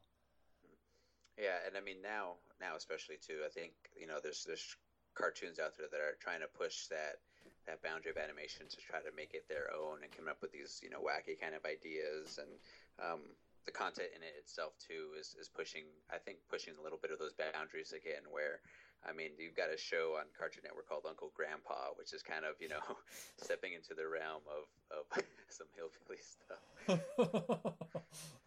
the uh, I still don't understand how it is for like thirty years people tolerated the look of Hanna-Barbera. If you look at what they were doing at the time, and then all the other companies were copying them, and you're just like, nobody thought to do something original and different. I think the only thing that looks unique at that time was Fat Albert. And uh, yeah. everything else is just like, wow, that is stiff and generic looking. And it wasn't until Mighty Mouse. I don't know if you've ever seen the Mighty Mouse cartoon from eighty-seven. Um, I haven't seen too many of the cartoons, but that was actually my uh, nickname in junior high. No kidding. So, why? Yeah, familiar. Because um, I was, you know, short, but oh. I, I guess had a lot of heart. Um, I, I did track and everything like that. So um, being like the athletic type that I am, you know, just kind of all that heart, not a lot of size kind of resonated. I think one of my P E teachers, you know, dubbed the name. So kind of just, just stuck, but no one's called me that forever. So that's a little, little insider. Man, you got a cool name. You know what my nickname was for about six months junior year? Was, uh, well, first off, it started off as Waldo because I accidentally dressed in a striped shirt. I had glasses and I had hair just like him back when I had hair. Um, it was Waldo for the first week. Then for the next uh, five and a half months, it was, hey, Dildo. Hey, Dildo. Where's Dildo? There's Dildo. Yeah, high school sucked. Very obscure. I'm afraid to ask you how that came about. What? I'm afraid to ask you how that came about. Well, no, it's just because I looked like Waldo, where's Waldo one day, and then for some reason yeah. thought it'd be funny if just to call me Dildo instead of Waldo. Mm-hmm. Um, the uh, sorry, that went to a dark place. I'm sorry, everybody. The uh, other shows we want to talk about real quick is uh, Roundhouse, which was like the dance skit show, which everybody kind of badmouths now, but I actually remember enjoying it quite a bit. Roundhouse. I don't remember that one as fondly. Uh, it was on for three years. It was basically, uh, it was. I remember it coming out right after Newsies because some of the kids that were in Newsies went on to this show, and it would be dance numbers, and then you do a couple skits, and then a couple more dance numbers. Yeah. So it was a weird. It was a, a way of mixing up, um, like an M T V style music show. show. Yeah, it was basically yeah just a variety show mixed with like Saturday Night Live skits, but of course played down to the audience. But nobody famous. Yeah. Nobody famous came from that. It's weird. And, um... Yeah. Uh, sorry. Go ahead. Go ahead. No, go ahead. Uh, did you have anything else to say about Roundhouse? Because I was going to move on. Oh, no, go ahead. I okay. Mean, I guess I don't remember it too often. I remember the, the varieties part of it, but where, like, the people or kids were choreography, like, dancing a number. And right. Same kids in the skits. Yeah, it was it was a pretty entertaining show. I actually enjoyed it quite a bit, but every time I hear someone talk about it now, they're like, that show's so stupid. But I haven't. I honestly, I haven't seen it since, and I'm afraid to ruin that nostalgia. That childhood memory of, right? No, kind of, kind of what Ninja Turtles did for me when it came out this last year. But anyway, yeah, not the... being bitter at all. Are you talking about the new one with Michael, the Michael Bay movie? Oh yeah. I, I'm afraid to watch it, dude. Everybody I've told is like, they crapped all over my childhood. I'm afraid to watch yeah, it. Yeah, man, do not do it. And, and for anybody listening, do not, do not. murder your childhood in that way in watching that movie. I watched the original uh, about a month ago, and I still found myself like uh, in the middle of the night, like I got up to go to the bathroom and I was going T U R T L E Power, Teenage Mutant Ninja Turtles. I love that first movie. You're talking movie. about the, the live action one, right? Yeah, I love that. The first live action yeah. movie. The second, third one, not so much, but yeah, the, the new one, it looks awful. The, the turtles themselves look hideous. You didn't like the second one? Eh, it's okay, but uh, I feel like it turned more into a commercial. Like, they rushed it. It doesn't have... If you look at the style of the first Ninja Turtles movie compared to the second one, they're wildly different. The first one has attitude, and it feels like just something special. The second one looks like it was shot in Canada uh, really fast, and it's really bright and colorful and kid-friendly, and I just don't like it. Plus, not too dark. Razor and Tomax? What? Yeah, that, I think that was the introduction to, like, the ooze, you know. I, I liked it because of the ooze, you know, and then, of course, you know, that, that nifty number by uh, Vanilla Ice. But, um, yeah. Oh, man. You know, nobody nobody can think about that movie and not think uh, Ninja Rap. Ninja. Yeah. Yep. um, Clarissa, Clarissa, I told you I can never say the name right. Clarissa Clarissa. Explains It All. Um, I have to admit that I had a horrible crush on her. And Clarissa.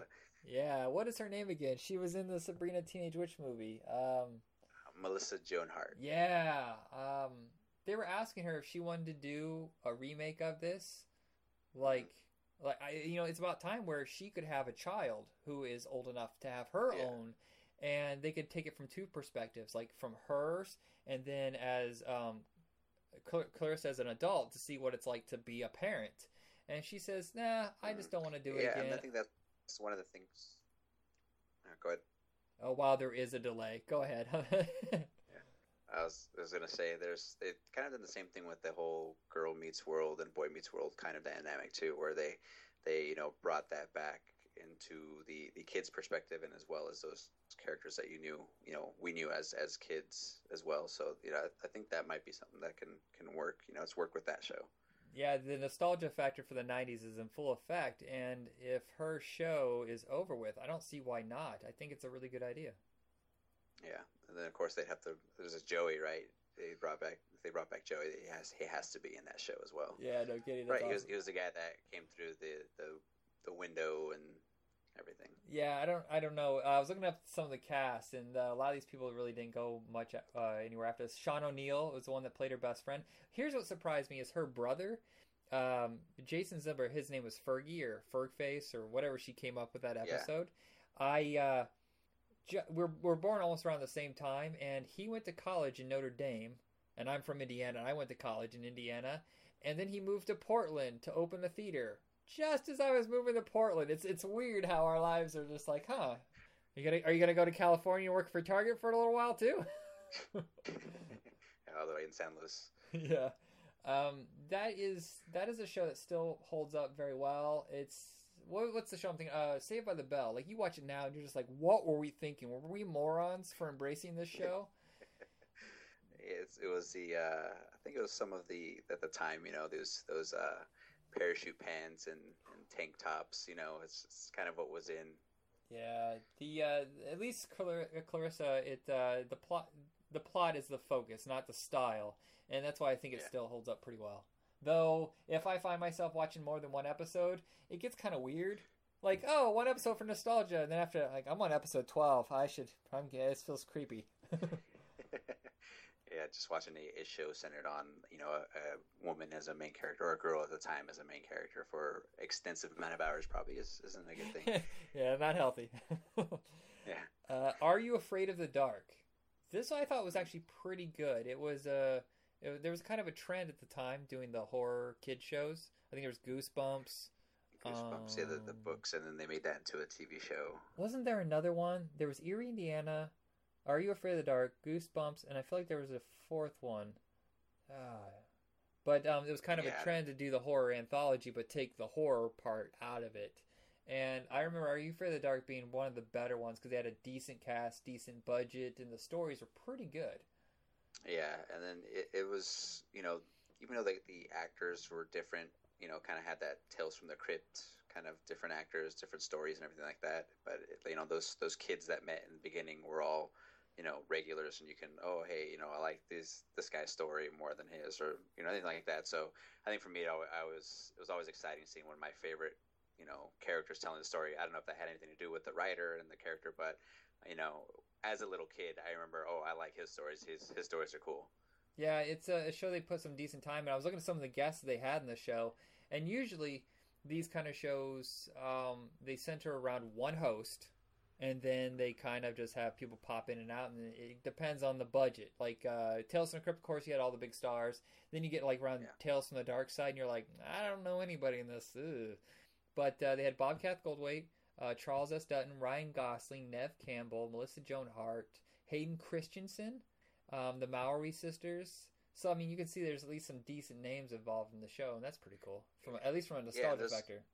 Yeah, and those are people that, as kids, you recognize with. You know, you, you recognize the Maori sisters from, from other kids' shows and, and everything like that. So I think that, that definitely has that. Like, those are the stars of the kids' shows, so why not them be in those episodes? Yeah, and I believe the very first episode, and I could be wrong about this, the very first episode is actually hosted by one of the brothers from Pete and Pete, Danny Tamborelli.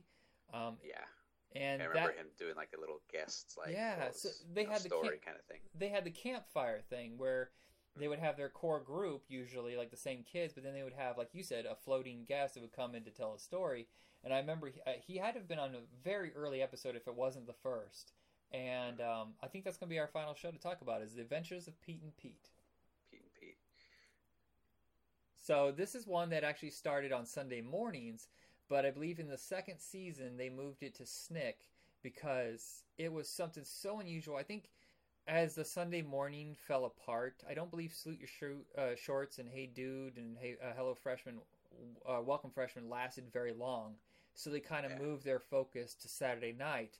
And that's where Pete and Pete belonged anyway because it was more mature. It was kind of unusual. It had a otherworldly feel to it. It's like yeah, an alternate universe. I think that, yeah, what I took from, from that show, like, of course, there, there's two brothers, you know, and, and really, I mean, there's episodes and some some of what was going on was like urban legendary, you know, some of the kind of that small-time feel where, you know, Billy jumped over the lake or something like that. I think if I could remember correctly, like those those crazy like urban legends in that town and them, you know, um, having adventures, you know, of their own and stuff like that. I think I think that was really cool. I, I remember watching Pete and Pete and thinking, man, I, I really wish I had a, a weird brother or someone to play with like that or have adventures like that. So yeah, they're uh, they were two very smart. Actually, everybody in the movie was very smart, even if they were strange.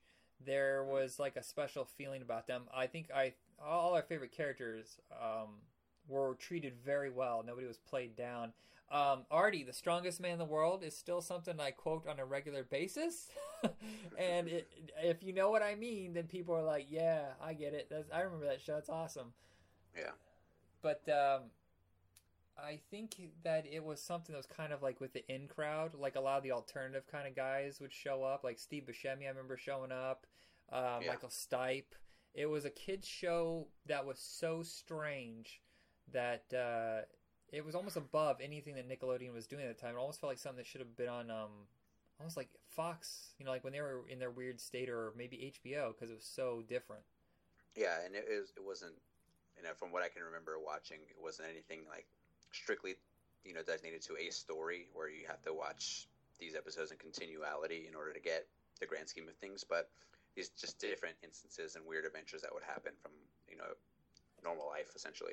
Yeah, like you were saying with Are You Afraid of the Dark, where it's an anthology, that is almost the way it is with Adventures of Pete and Pete, because like you said, they were telling like um, urban legends.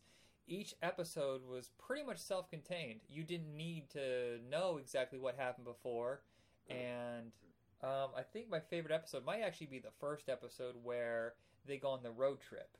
And I think they're going to the Hoover Dam, and it ends up being this just truly bizarre epic. I, I my favorite part is the little brother is trying to check his air quality, and I still can't believe this ended up on a kid's show. I believe he sticks the uh, tire gauge in his rear just to check to see if he's full.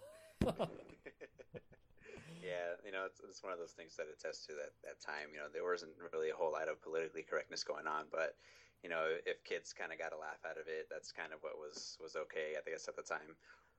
Yeah, of all of these shows, this is the one that I recommend the most because it's something that is timeless. It was all-American kind of world where it was never about the moment. You know, anything that was popular at that time was never really paid attention to. It was almost like a fifties. It was a twisted Leave It to Beaver of sorts. Yeah. And um, I believe all of the seasons are available. They are very short seasons. Cable, I think most people are used to cable now.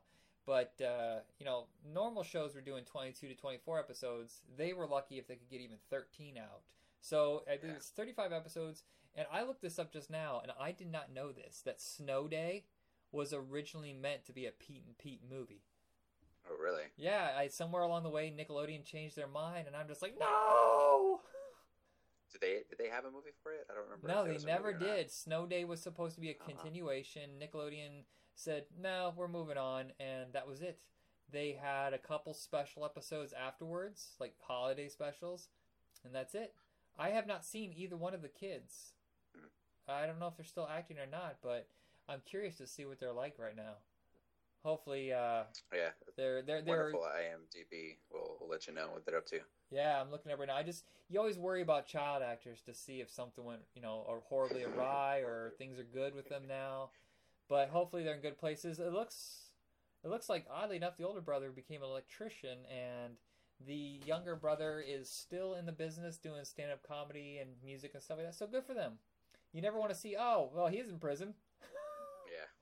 Yeah. All right. So I think we've hit the end of our episode. Is there anything else that we want to throw in before we go? Um, no. I mean, that, that uh, sounded pretty solid and everything. So. All right, everybody. Thank you for your support with Retro Rocket Thank Entertainment you. and Back in Tunes in general. There's a page set up for both. But if you go to Facebook, check out Back in Tunes. You can find every episode that we've done so far. And uh, Andrew, thank you for coming on the show. Yeah, no problem. Thank you for having me, Michael. All right, everybody. Have a it's good night. Weird. I called you Michael. What? Have a good one. Why? What do you usually it's call weird me? It's weird I called you Michael. It's always just Mike. I don't know, Mike. Mike. No, no, it's fine. As long as you don't call me Dildo. All right. Did you like that callback? No taken. All right. Yeah, yeah definitely. Good All night. Right. Yes. No. All right, everybody. Good night. All right. Manchester Steel here. The greatest man in the world. I'm here to tell you about something that's almost as great as me. The Back in Tunes Super Show, hosted by Michael and Jacob. And you should have a good time.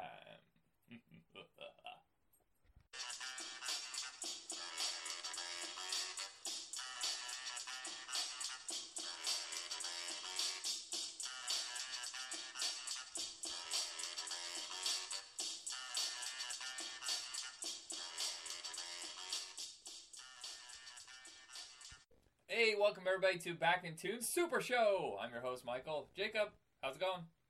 Hey, it's going good. Oh, my legs are killing me. I went on a huge hike the other day for four hours. Yeah. God, what were you doing? Looking for treasure?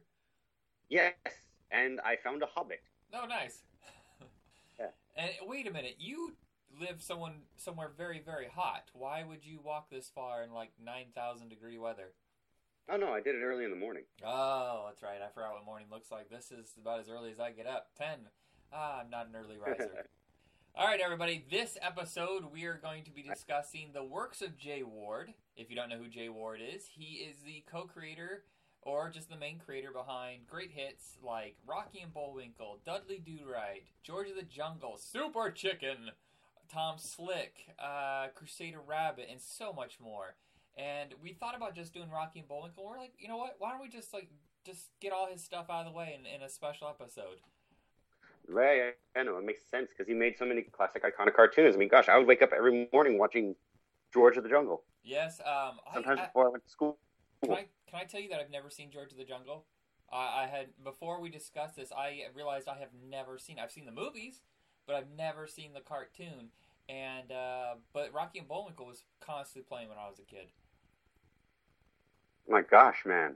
I know, right? Good, good the, lord, uh, good lord, man! I actually thought until last week that he was also responsible for um, Tennessee Tuxedo. But I was way off on that one. It's it's like a similar style, uh, similar format, but he had nothing to do with Tennessee Tuxedo or Underdog, and they all kind of have like a similar feel, a look.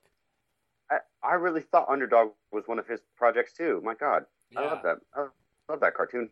All right, so before we hop into our conversation, let's go ahead and play the theme song to Rocky and Bullwinkle. I mean, come on, I mean, just the name Underdog was. Yeah. What about it? Do it now. Okay, I'll do it now. Okay.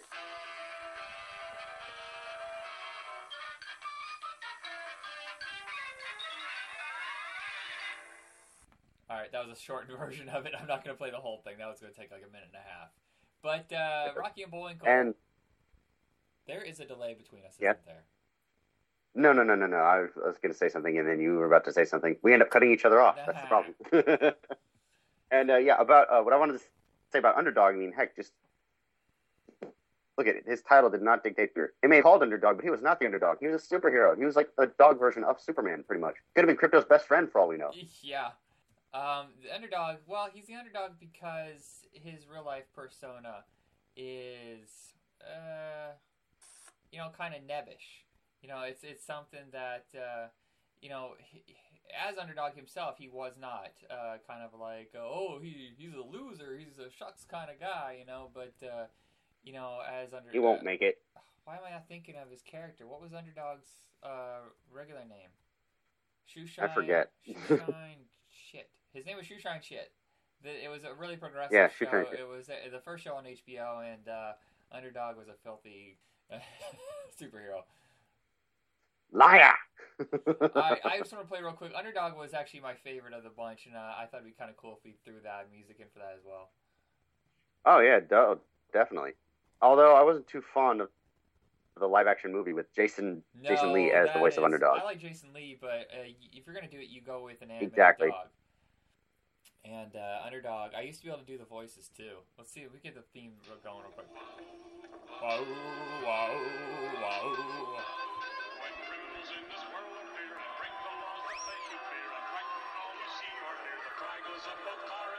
Underdog! Underdog.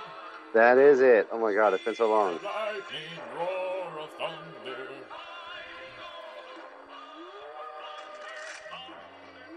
Yeah, his real name was Shoeshine. Yeah, it wasn't just Shoeshine though. It was Shoeshine something else. What the hell was it? Or Shoeshine Boy. That that can't be it. Shoeshine Boy? That that is like really low levels of uh Uh, thought there. You know what? Uh, I have to apologize. I have literally just woken up, so I'm usually on fire during these episodes. Let's get back on page. Uh, before we get into Underdog, we are going to discuss Rocky and Bullwinkle.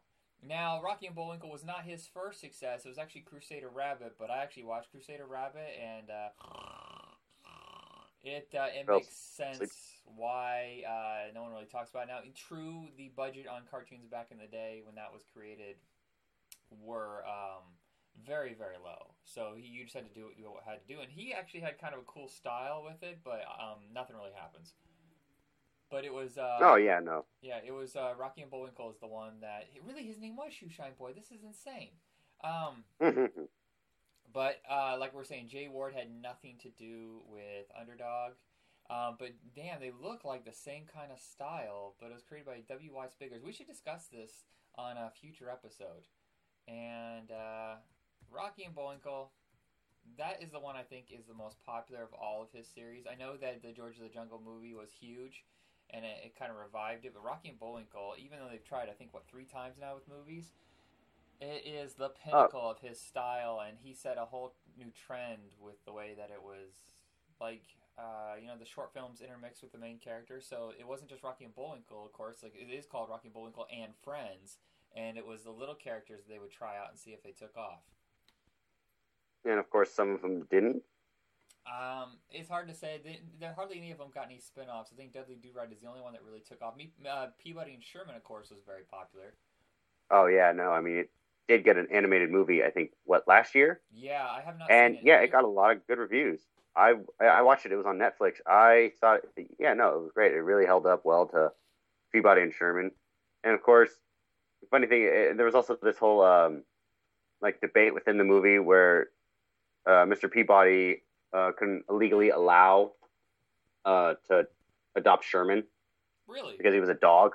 Huh. Yeah, they kind of play on that. So he tries to come over, he tries to have uh, convince them that he is, like a responsible owner. Oh, God, owner. I know, it's it's, it's role reversal, a dog owning a human. Right, right. That's funny. The, um, the thing about Jay Ward's works is that he fit a lot of satire into it. You know, it, it, it was aimed at kids, but if an adult was around... I bet you a lot of the jokes they would have caught, the kids have just gone over their heads.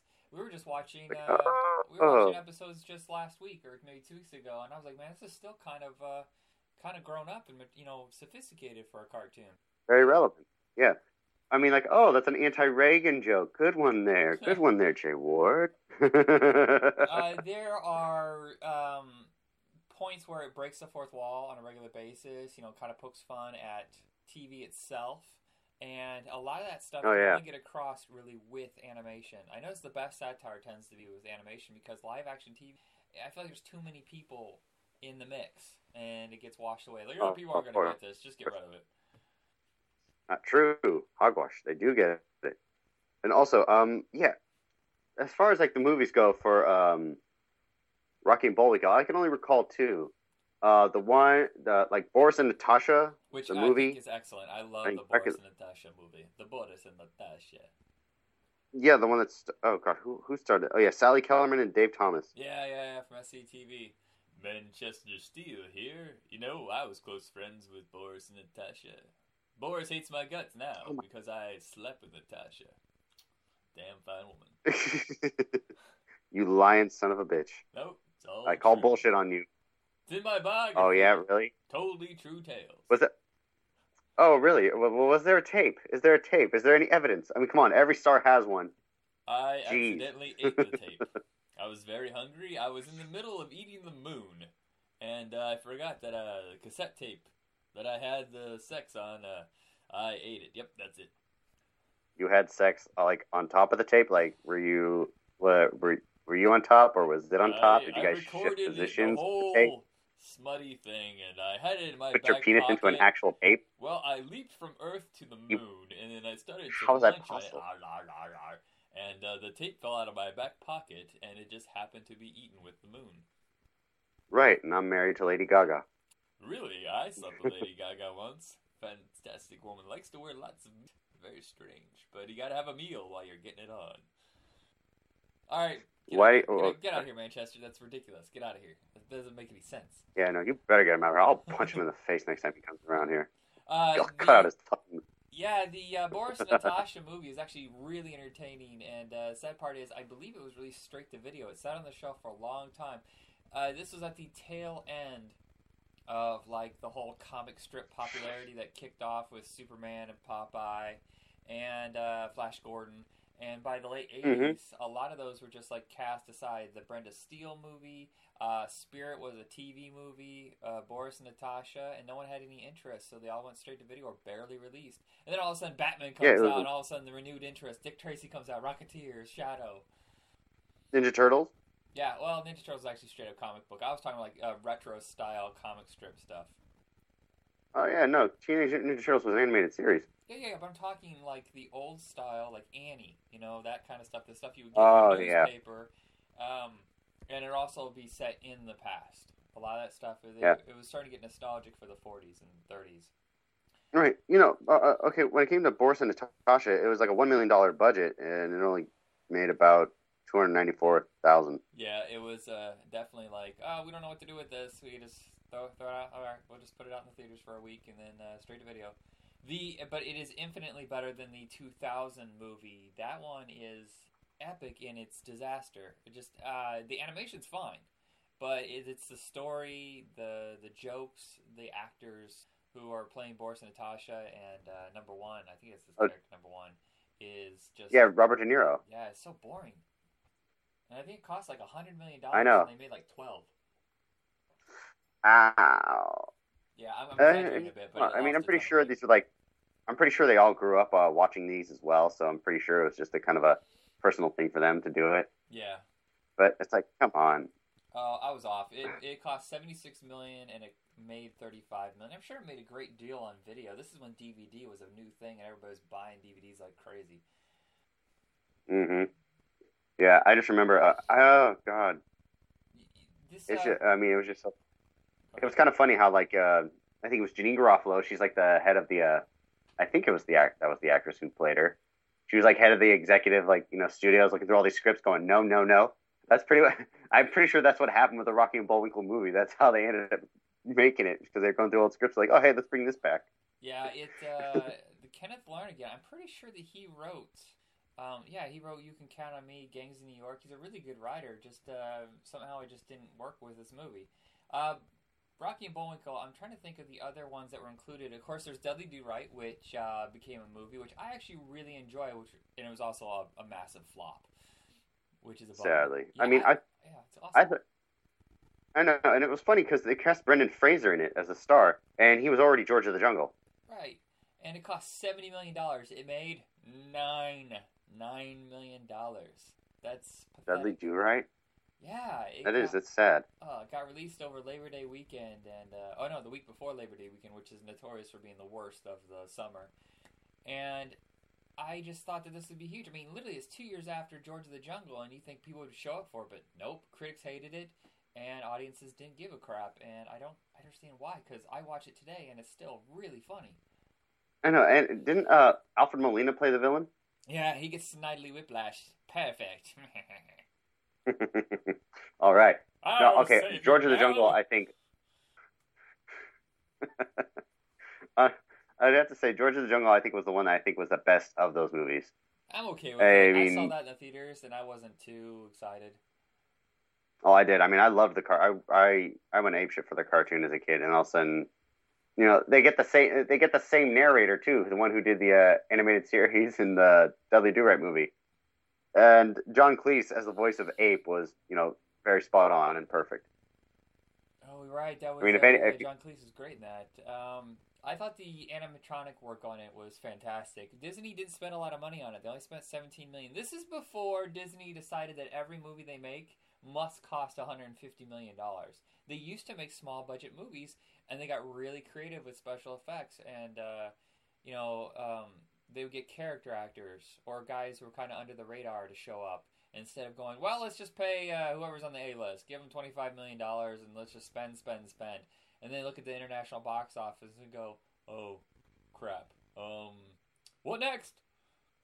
Yeah, they don't need to spend that much money. And as far as it goes, when it comes to, like, animatronics or, like, build, like, you know, actual creature effects, studios just don't like it. They don't think it'll work. They want complete computer-generated imagery. Yeah, I don't uh, understand. Because they want to be more splashy. I like hand-drawn animation, and T V seems to be owning that, that, um... that style, but now everything in the film has to be C G I and nothing else. Kids will not accept it. Yes, they will. Yeah, you just have to give it to them. It's usually, this stuff exactly. That's usually hand-drawn in the theaters is of lower quality. Like, the script is just isn't as good. So it's not the style, it's the story. I know. Well, what can you say? Uh, studio execs are all just, you know, trust fund, money-grubbing morons. Yeah. The, uh, the and other it's just shows... like... Go ahead. Uh, just like, uh, oh God, I hate him so much. I mean, he's a, he's the owner of my, uh, the San Francisco forty-niners franchise. Uh, Manchester Steel? I think he owns that. I think he owns everything. I believe everything he says. Yeah. Yeah. No, if, well then I'm sorry. He's just, I'm, well, I'm sorry, Michael, but you're just as dumb as a, if you believe everything he says, then you're just as gullible and dumb as a Kim Davis supporter. He also, I also own the Galaxy. Milky Way, all mine. Oh, really? Where the hell are the aliens? I haven't seen any aliens pop up. Shouldn't we have visitors coming in talking about business deals? No, we don't. I haven't seen one fucking alien, you little liar. Liar! I, That's um, it. They're on vacation right now. Oh, really? For like, uh, so their vacation lasts for hundreds of years. Do they even live that long? Tell us the truth, damn it. You know, whenever you do political stuff, I have to, uh, I almost have to cut it out because it dates the show. I, I re-air these things like every six months, and a year from now, people are like, "What the? He is so behind the times." yeah. Yeah, no, it's all good. Never mind. Oh, uh, okay, Jay Ward, so that's the guy's name. The other stuff in it, uh, Fractured Fairy Tales, which, of course, would be like twisted, demented versions of the classic stuff like Rapunzel. I always enjoyed those. The ones I didn't really get were Aesop and Son. They're like morality tales, and uh, it just didn't work for me. Uh, Mister Know-It-All, which is fun. Uh, basically, Bullwinkle sits there and tries to explain something that he apparently has no idea about. Of course not. He's Bullwinkle. Bullwinkle never gets it. Unless it was food. There is a Bullwinkle amusement park up here in Oregon. And here's the weirdest thing. Um, it's called Bullwinkle's. You go in. It has Bullwinkle on the sign. It has it on the entrance. You go in. Nothing. No merchandise. No games. But then you go into a different room and they have one of those Chuck E. Cheese kind of shows where Rocky and Bullwinkle talk to each other and they move all jittery and weird. And that's it. And I was like, why don't you guys have any merchandise? Like, I go, well... we own the name, but the restaurant is owned by someone else. And I was like, that, what? That makes no sense. How do you license the name for an amusement park, but the restaurant in the amusement park has nothing to do with Bullwinkle? How do you not have any t-shirts or hats or toys? And she's like, I don't know. I was uh, pathetic. You don't know? You simply just don't know? Well, I assume most people at fast food places don't know because they're like twelve. Yeah, I know. But you'd be surprised. Even the people who are working at fast food places are all adults now. Yeah, because nobody has any money now. You know what's funny is General McBragg, do you remember Com- Commander McBragg? He's actually really close to Manchester Steel and the fact that he was a character that just made shit up all the time. Do you know this character at all? Which character? General McBragg. Mm. No, I can't remember. You'd have uh, to refresh. He was actually part of the Tennessee Tuxedo show, but for some reason, for a short period of time, they would interlace um, his stuff into the Rocky and Bullwinkle. I never knew that, and maybe that's why. Hmm, maybe that's why I'm confused on who owns what. But uh, I guess maybe they were owned by the same company for a while. I don't know. You you you would have been old enough to remember that in order for it to be like significant. So I, I should probably stop talking about it. Hee hee. You silly man. Anyway, oh gosh, but yeah, no, um, I completely forgot what I was going to say. I think there was actually like a little museum attributed to him. Uh, I think it was run by his wife. Wa- really? Yeah, and I think it was run by his wife. And uh, yeah, I remember Kevin Smith actually posting a Throwback Thursday photo and uh, talking about it. And of course, when he went there uh, with his uh, daughter. Harley, I think she was like ten, and it turns out the place was gone. No kidding, that sucks. What would have happened to all the stuff? Ah, uh, who knows? Probably in some collector's basement or some storage warehouse, from what I remember. Yeah. I also, go ahead. Yeah, no, uh, the animation for uh, Captain Crunch and the creation of Captain Crunch was, was from Jay Ward. They even did the uh, cartoons, uh, not uh, commercials for that. Yeah, I at thought first. that the animation style was similar. Yeah, no, he does. And uh, he, Captain Crunch looks like he would belong in the world of Rocky and Bullwinkle. He just comes out of nowhere, crashing his ship on everything. Yeah, yeah. Um, and derated from rum. Wasn't there another one that he ca- designed? Ah, uh, woof! I cannot remember for the life of me. I'm sorry, laddie. The, the Dudley Do-Right Emporium is what you were discussing, where souvenirs were sold out of it, and um. It was on Sunset Boulevard. It closed, actually, over a decade ago. So I wonder how long it was when Kevin Smith went to see it and then when he took his kids. That's a big difference. Oh, yeah. Where did you find the uh, Captain Crunch thing? I don't see that. Oh, I see. It's at the very top. He also created the Quisp and Quake, which nobody remembers. I, I think those have been out of business forever and ever and ever. Yeah, I don't think I remember those either. The other two cartoons that he was... Uh, I guess three cartoons, but one of them's so bad I barely even acknowledge it. Hoppity Ho- uh, Hooper is awful. It has no real style. It's very, very low budget. It's boring as hell, and I prefer not to acknowledge it. Uh, Super Chicken. It lasted for a very short period of time. It was part of the George of the Jungle series. It's pretty amusing. Um, of course, uh, all of these cartoons had some sort of involvement by Paul Frees, who I, I think is one of the greatest voice animators of all time. He would do commercials, songs, movies, but uh, for me mostly he was known for animation. And, excuse me, he did a cartoon with Chuck Jones called The Bear Who Wasn't a Bear. And uh, it's probably my favorite cartoon of all time. And his voice is so rich. But he would always open up the cartoons that Jay Ward would do with his narration. And uh, he has a very deep, soulful voice. He, um, I'm trying to think what other cartoons he was really known for besides the Jay Ward ones. Excuse me. Uh, he did a lot of the Rankin and Bass cartoons. Uh, you know, the like the Frosty and Snowman and stuff like that, and Rudolph. He would do voice works for those that company. Oh wow! Oh, and uh, in Knight Rider, he was notorious for being the voice of Carr, the evil version of Kit. Oh God! And uh, I wonder, wonder I had never seen that episode. I wonder what Carr looked like. Was he uh, the exact opposite, like Bizarro? Was he a Bizarro Kit? Like he just was all beat up and mangled and talked all weird? Or or or is he like Reverse Flash, where instead of a red highlight and black paint, was he red paint and a black highlight? I gotta check that out. Okay. Yeah, I'll have to. And the last one that he created oh, man. was uh, Tom Slick. Now, I really enjoy Tom Slick. It's not huge budget like usual, but the opening is one of the greatest openings ever. His animation is on just uh, unbelievable. It's uh, it's on target the whole way, and uh, the stories are really weird and exciting. And this one you really need to find because it's not exactly well known. It's kind of disappeared over the years. Okay. Oh man. There must say that again? There, there has to be a delay between you and I because there's this thing where I'll say something, and then you're just like. Either like that, either, that, either that or it's distracted by something. Shiny object. All right, so stop yelling at me. Okay, I'm not that distracted. Jesus.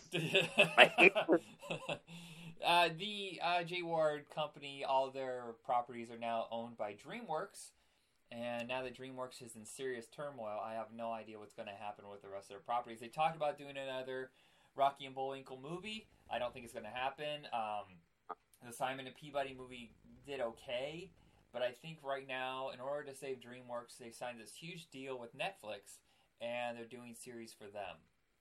Oh, okay. Uh, besides yeah, Captain Crunch, uh, besides Captain Crunch, the other characters that they would work on or create, uh, Trix, Cocoa Puffs, Lucky Charms, I don't know what the hell Wheat Hearts are, but that sounds disgusting. Uh, no, it doesn't. I mean, do they? Yeah.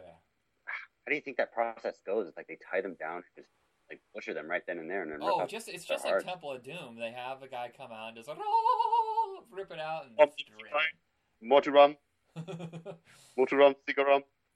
Oh God, that movie was so racist. Anyway, the uh, Captain Crunch quiz, Monster Munch, which I've never heard of, but I would I would eat a, stir, a cereal called Monster Munch. That sounds good. Captain Vitamin, the Monster Munch, and uh, the rest of these I've never really heard of. I don't know what Crackles is. Pronto, Halfsies. Halfsies, that's a stupid name for a cereal. High-Lows, which I've been high and I've been low on a really good night. Shh. Oh, yeah, no, we've all been there. Yeah, especially, you know, you have yourself a nice, good plant, and then you roll that up and smoke it. You get really, really high. And then you start crashing, you start getting tired, but then you realize, oh, shoot, someone put cocaine in this. Now I'm hi again. Oh, didn't mean to do that. All uh, right. Anyway, sorry. My um, old party days. Still party. That I, shit. I think that we're done with this episode. This is kind of a mini-sode. I thought we'd go for like an hour, but we've been changing our format and uh, just kind of winging it, just kind of having a conversation. I felt like I, I started listening to some of the old cartoons. I have a very, very hard time listening to myself. And I went and grabbed some of the old cartoons just to test the quality to see if they're still good. And I was like, wow, this is so stiff.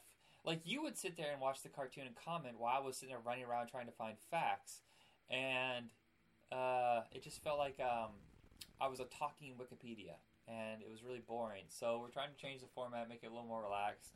Uh, this episode might have been a little too relaxed because I got to say, the first five minutes of this, I was scrambling just to figure out what the hell I was doing. So I apologize for that. You just woke up. It's okay, man. And then you just had a bit of a spot of breakfast. Yeah, and I gotta get some breakfast. breakfast. And uh, yeah, and I gotta get some. I mean, I haven't eaten yet. Yeah, I just cleansed. I can't, I can't believe how early you wake up, man. That's ridiculous. I thought you were a late sleeper, man. I, I we usually do these episodes at night. Now I'm just like, oh. I used to be as a child, but you know, you know, with the whole like work mentality. Oh, I gotta get up early. Oh. Yeah, I'm a day sleeper. Sure, I'm a day sleeper. I'm a day sleeper. I know you are. I'm also I'm also very nocturnal, which is very weird. I thought I was a vampire, but I'm not. Hmm. Yep. All right, everybody. Um. So this is an awkward way to end the episode. This is so different than the way we usually do them. Uh, I guess oh. that is it for us. Um, I think next week I have uh, my friend Tony coming on. We're going to do another mini-sode, and it's going to be Centurions, which if anybody remembers that, I'd be really surprised. But it's kind of a cult thing, so hopefully you guys dig it. Can you dig it? Can you dig it? All right, everybody. This is Michael signing off. Be excellent to each other. Namaste, and good luck.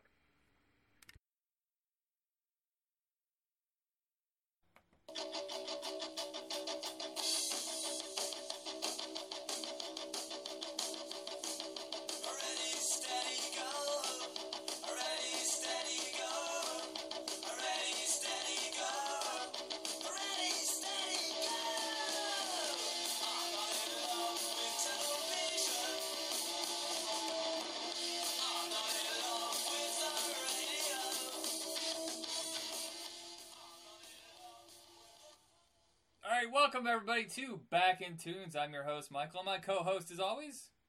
It's Jacob, and we are... Se- oh, wait, no. Sorry, we're not Sex Bomb. This is not Scott Pilgrim, but that music, that intro, that made me feel like we were. Can I tell you Damn that I, that's the third time that we've played this on the podcast, that track, I love it. I could not tell you who who does it. I, I need a soundhound that, because I uh, I picked it up off a C D called Do It Yourself. It's from Rhino. And uh, it was oh, okay. all about the uh, late seventies, early eighties British independent rock scene. Uh, they were tired of dealing with the labels. They were like watering down music, and oh, they always ba- are. Yeah, basically they said, you know what? Why don't we just go out and produce our own stuff, put it together, and that's why it has that raw sound. And uh, I think really the only big band, the big artist that came out of that was Nick Lowe. Now, not a lot of people know who he is now, but at the time he was really successful. Right. Cruel Honestly, we must find them. In the right measure. Do you know that song? No, but it yeah. does sound catchy. We must find them and kill them because that music was so great. It should not be allowed in this world. It deserves to be somewhere else. We must save it. We must save him. All right. All right. This episode, we're going to be discussing The Simpsons and Futurama. Why we've held off from discussing this, I have no idea. Sorry. Yeah, I don't know why. I mean, of all the cartoons to discuss, especially the longest-running cartoon of all time, The Simpsons. Yeah. Uh, why have? Well, it's because I thought it was going to be the twenty-fifth anniversary, and I just realized we screwed it up, and it was last year, and now I have no idea what to do. Um, but so we're just screw it. We're just going to discuss it anyway. I didn't realize that the Christmas special was counted as the official launch of the series. I didn't think it started oh. until early January of nineteen ninety. Therefore, the twenty-fifth anniversary would have worked. Nah, but it didn't. Did it? No. That's not how this works. That's how this never works. All right, everybody, here goes the theme for Simpsons.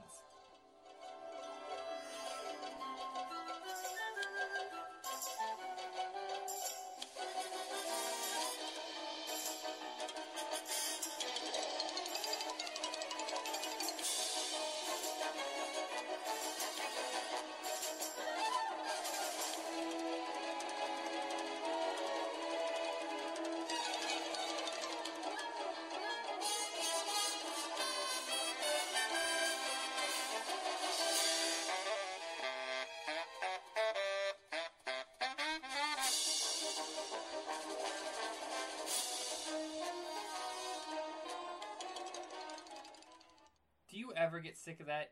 It, it, does anybody no. get sick of listening to anything by Danny Elfman?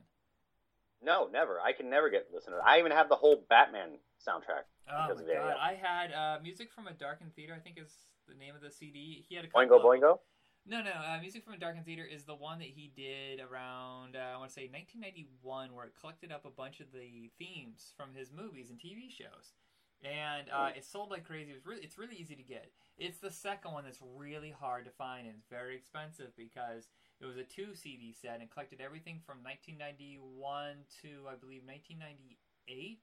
and it's excellent. But that first one, it has The Simpsons, it has Batman, Dick Tracy, Darkman, Pee-wee's Big Adventure. But then it has oddball stuff, like he did the theme music to uh, Wisdom and Back to School, Midnight Run. Oh, I never get sick of Danny Elfman. Everybody says that he, that. his songs kind of sound the same, but I couldn't give a shit less. The Ramones, all their songs sound the same, and I'm completely fine with that. I love the Ramones. And Danny Elfman, that's right, he wasn't Back to School. He even played at the uh, party that Rodney Dangerfield threw. That's right, I forgot about that. He uh, had a cameo about that. Now, the very beginning of Simpsons, um, I was actually there watching the Tracy Ullman Show. Uh, nineteen eighty-seven, Fox decided, uh, actually it was delayed by a year, uh, decided that they wanted to take some of the shows they were selling to the networks or selling into syndication and create their own network. The initial shows were Werewolf, Tracy Ullman Show, Married with Children, and I believe uh, Gary Shandling, It's Gary Shandling Show, and twenty-one Jump Street. Did I say twenty-one Jump Street? I think I flipped these words. Yeah. Yeah, so... You those, did say twenty-one. Yeah, so let me try again. Uh, Werewolf, Simpsons was part of Tracy Ullman, uh, Married with Children, twenty-one Jump Street, Gary Shandling Show. There we go. And then on Saturdays, they had Beans Baxter, Mister President, and a bunch of other shit that nobody watched. But it was that... Uh, we were there because it seemed like a fresh idea. They kind of premiered it when all the other shows were in reruns. And, you know, it seemed like something interesting and new. We were big syndicated guys anyway. We watched, like, the shows that were on, like, Saturday and Sundays. Um, uh, Out of This World. Do you know any of these shows, Out of This World, where she would touch her fingers together and she would stop time? Or My Secret Identity, where Jerry O'Connell got superpowers? That's right. Okay, now, Out of This World, I remember uh, she had this, like, crystal orb that was, like, her father. Yeah, you know embodied. Who voices her father? Burt Reynolds. That's out of here. Uh, yeah, I, didn't know, I didn't know it for I remember, years. I remember one episode, what she would do, like, her mom got stuck in the crystal, and her dad was, like, out and about in this glowing white form of light. Yeah, like a rainbowed version of Doctor Manhattan. They couldn't get, they couldn't afford uh, Burt Reynolds to actually show up. Uh, sorry, off the point. Uh, so, uh, Tracy Ullman Show, I believe, it's from the very beginning, they started doing these little tiny shorts. Like, just minute long, two minute long. And, uh, they were crude. They were very, um, not crude like vulgar, but I mean just crude in its animation style. Budget was very low. Yeah. But something about them caught on. I remember thinking, this is the most hideous animation I've ever seen in my life, but the characters are quite amusing. And as the second season came in, the animation quality went up quite a bit. But if you look at The Simpsons now compared to they were then, it's oh so, so different. Oh, I know. I could not even tell the difference. I mean, Homer, his mouth is like rounded and pushed back in rather than being that beak. Yeah, it was the bug eyes, um, and uh, the colors weren't very rich. Uh, the animation was almost in the style of Squigglevision, and the teeth were weird. The teeth were very weird. Yeah, it was. I mean, remember looking at the old photos and the old animation, I'm like, oh, God, what is this abomination? I love it. Now, did you ever read uh, Matt Groening? Is it Groening or Groening? I think it's Groening, isn't Groening. it? Groening. Oh, okay. Uh, did potato. you ever read his comic strip, Life is Hell? No, but I am interested. It sounds funny. It's. I'm pretty sure it's something I can really connect with. It's very strange, um, but I remember... Uh, very early nineteen eighty-nine, I was in sixth grade, and someone brought a book into school. And we I was just so captivated by it because it was so strange, and it was mildly vulgar, so that always amuses a twelve-year-old. And uh, I didn't connect for a while that it was the same guy until I read an article about The Simpsons premiere, and it said, oh, Matt Groening, uh, Groening, oh, I'm never going to say it, Groening of uh, uh, Life is Hell fame has created a new cartoon. I'm like, what? And I was like, I knew this cartoon, and then uh, the Christmas special came on, and everybody just went crazy for it. And uh, how old were you? Were you born yet when this premiered? What year? It, it was December nineteen eighty-nine. Oh, I was only a year old. Okay, so the uh, if you were not there at the time, you don't understand the hysteria, the madness, the crazy obsession that this nation had for The Simpsons. It was everywhere. Every single store, including Macy's, would have Simpsons t-shirts. You would find bootleg t-shirts everywhere. In fact, I owned a bootleg Simpsons shirt. It was Air Bart, and he was doing like a Michael Jordan parody. Oh, wow. And then at JCPenney's, I picked up one. I picked up a shirt that was way, way, way too big for me because it was the last one, and I desperately wanted it, and all it was was Bart Simpson with a toothbrush, and a spider was on top of it, and he goes, ew, gross, man. and everybody loved it. Everybody loved it. Everybody at school and the teachers were like, that's a really cool shirt. That's how insane we were about The Simpsons. We wanted everything that had them in it. Eat my shorts. And, oh, God. Now everyone went crazy for that line. Well, also, right now, if you hear in the background, uh, Do the Bartman is playing. And that was. Oh, he had his own dance. Oh, God, oh my God. Bartman. That C D was huge.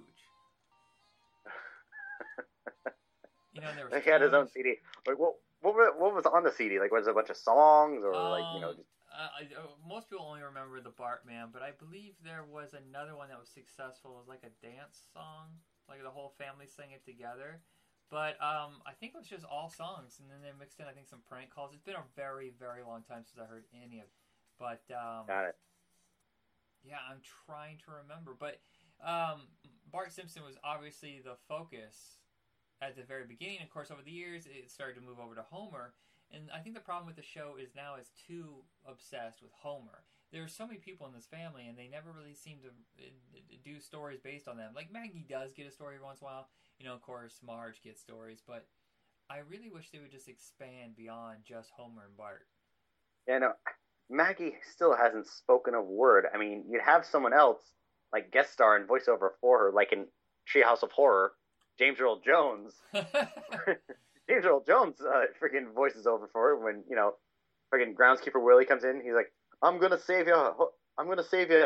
But you have to follow me. And then he gets an axe in his back, and it's Maggie. Takes out the pacifier and says, this is indeed the most disturbing universe. I'm like, jeez. Uh, That's the only time she's spoken. I no no no. There was one other time, I believe, in the very beginning. Um, of course, she never really said anything. She just, like, you know, made the sucking sounds, pacifier sounds. But um, I believe it was a big celebrity coup that they got Elizabeth Taylor to voice Maggie, and I think she says one word, like "Papa," and that was it. That's like, it. Yeah, it was all the promotion. Like, we got Taylor. we got Elizabeth Taylor, and, and all she says is like, Papa, or something like that. It's been so long since I've seen it. Oh, God. I remember um, when I had a dream about the future, and I think uh, Lisa was getting married, and then Maggie was about to speak, and then the husband cuts her off and straight up, like, because the wedding's over. Yeah, is this the episode, like, where Bart's, like, all broken down and uh, Maggie marries um, Milhouse? Uh, no, I don't think Maggie marries Milhouse. Lisa's getting married to someone. Oh, and then I mean, she... I'm sorry. Lisa was married to Milhouse. was going to marry Milhouse. I remember this episode. This was good. Yeah, I think that was it, yeah. And as soon as she was about to speak at the wedding, all of a sudden it just goes, ah, and then she's cut off. She She's like never allowed to speak, ever. The, uh, oh, God. Yeah, the show in the very beginning, like I was saying, was very heavily focused on Bart, but they were very smart in knowing that the show would probably burn itself out if it only focused on the family. So they started expanding upon the characters. You know, you got your main characters, and you got the B and C characters. Um, I think Mo right. is my favorite B character. Um, there's something very dark and twisted and sad about his character that I just love. Oh, God, I love, I mean, that episode of, um, of Treehouse of Horror, when in the Shinning episode, even though he had, like, the most brief thing, I thought it was, like, one of the funniest moments.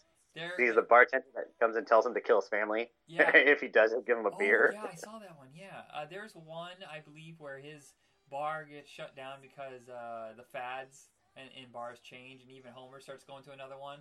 He ends up like mm-hmm. he has no friends, no job, and everything. And he ends up staying at The Simpsons.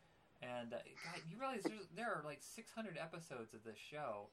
Sometimes the shows meld into each other, so I apologize if I can't uh, remember the plots correctly. I think it's I think it's difficult because I don't see it in reruns anymore. I didn't have T V, like normal T V, for like five years. I was just right. watching everything like either by borrowing it or renting it or streaming it. And uh, oh, okay. I turned on the T V the other day, and all it is now is King of Queens, Everybody Loves Raymond, and uh, Two and a Half Men. And I'm like, you guys realize you have like twenty years plus worth of reruns you can put on the air of Simpsons. I want to see some Simpsons. Oh, exactly. Oh, God, yes. There's like way too much Simpsons. I think they do play Simpsons episodes often, uh, quite frequently now. They did just announce it on F X. I wish. So, I wish yeah, you'll be seeing it, like, almost every weeknight except Thursday. Oh, yeah, I wish I had F X. I have normal television, then I have, like, six cable stations, like Comedy Central, T N T, T B S, uh, Cartoon Network, and uh, A M C. That's it. The, oh, the okay. place where I live, it gives you free cable, so I'm not going to bitch and complain, but I'm like, seriously, you got like thirteen stations. Right. I do want to say, I think uh, one of the most biggest episodes of Simpsons was who was the one that shot uh, yeah. you know, Mister Byrne. That was, that was a huge uh, mystery. It was it was a very big show, and I remember we watched it. It was my freshman year of college, and everybody was just like eagerly awaiting. And then when you find out, it was Maggie, right? Yep. Was it Maggie by accident? Yeah, I know, but it's like, how did that happen? How, ooh, let Maggie out. Oh, my God. Like, that just shows how irresponsible Marge and Homer are. You let your infant wander in the wild and you can't find her. Yeah, a lot of people say that was the pinnacle of the show, and after that it just kind of started to go downhill. And I think if you go forward about four or five more seasons, I'd say season ten is its pinnacle. And uh, I was, and also I have to say this. Uh, as much as I love The Simpsons, I wish it would go away, because the last five seasons have been brutal. I rarely laugh. The animation's fine, the stories are fine, it's the jokes, they just don't work anymore. Right. I understand. It It is. It, it, they're, it's like they're not even trying to stay on the air. That they, they don't even need to, because it's that much of a phenomenon. I really thought twenty-five seasons they would wrap it up, or maybe after the movie they would wrap it up. I will say this. Um... The movie is fantastic. It is quite possibly the best thing that, and not because of budgetary reasons, it is the best thing that they have ever done in that world. And that is a point where I think the show started to go bad, because you hit such a great height. That movie was massive, and not just right. financially, but I mean in, in its scope and story. And uh, they just, it just, the show didn't carry on very long after that. It just started to get really weak. Yeah. And as far as the movie goes, honestly, if it was any other kind of movie, it was if it, like if it wasn't The Simpsons, it would have been a bomb. I think The Simpsons name is what really did it. Uh, I will admit that one scene where they're looking through the binoculars, you know, because they find out that The Simpsons got away. Yeah. And oh god, who was the one that had the whole bubble project go on? I keep forgetting um, his name. He played uh well Alan Brooks. Rex, or um, Alan Brooks, yeah. Is that right? Alan Brooks. Not yeah, the one who played Rex Kramer in Airplane. This isn't right. Uh, shit, I can't remember. Well, I just I love the part when he just like throws the binoculars at the at the uh, big old uh, bubble and it bounces off and hits him in the face. Simple little gags like that'll make me laugh. Or like when Bart's like skating through town, like you know, naked. Like everything, it's all like every scene or everything he's going through is like covering up his junk, and then there's that one hedge. Oh right, right, right. Entirely. Um. Uh, yeah, so for me, I think the movie is actually Albert Brooks. I said Alan. Albert, Albert. That's an idiotic mistake, because I love his work. And he shows up all the time in different voices. Have you noticed this? Albert Brooks? Uh, yeah, no. He'll play different characters on a regular basis. Like, he'll just pop up every few seasons. He has been in seven episodes and the movie, and every single time, except for uh, when he played Hank Scorpio, he did that twice. But for the most part, he will play a different character. Yeah, there was a lot of cameos in that movie. Tom Hanks had that cameo. If you ever see me in real life, please, leave me be. yeah, I, I don't know why I said that name wrong. That's ridiculous. Uh, if you don't know who Albert Brooks is, watch Drive. He's normally a very funny comedian, um, but he does a twisted turn in Drive that has completely changed my view of him. Yeah, uh, he's in, I was like, whoa. Yeah, I know. He's in Weeds. He does the, the father on uh, the Finding Nemo movie, and I guess there's going to be a yes. sequel, Finding Dory. Mm-hmm. Uh, oh yeah, and he was also in uh, This Is forty. He played uh, Paul Rudd's dad. Yeah, that's the most miserable, depressing movie I think I've ever seen. Uh, but my favorite of his is Mother. Uh, he directs and writes his own movies. He hasn't done one in a while, but uh, Mother and uh, The Muse are quite entertaining. Defending Your Life, uh, Lost in America. He's really good, but I think he's kind of focusing now on uh, just doing voice work and um, you know, supporting roles. Having fun, yeah. Oh, yeah, I thought it was the guy who did the uh, who played Rex Kramer in Airplane. I keep forgetting that actor's name. I thought that guy was the villain in uh, Simpsons. Not Rex Kramer. What? Why do I know that from? I know Rex Kramer from Kentucky Fried Movie.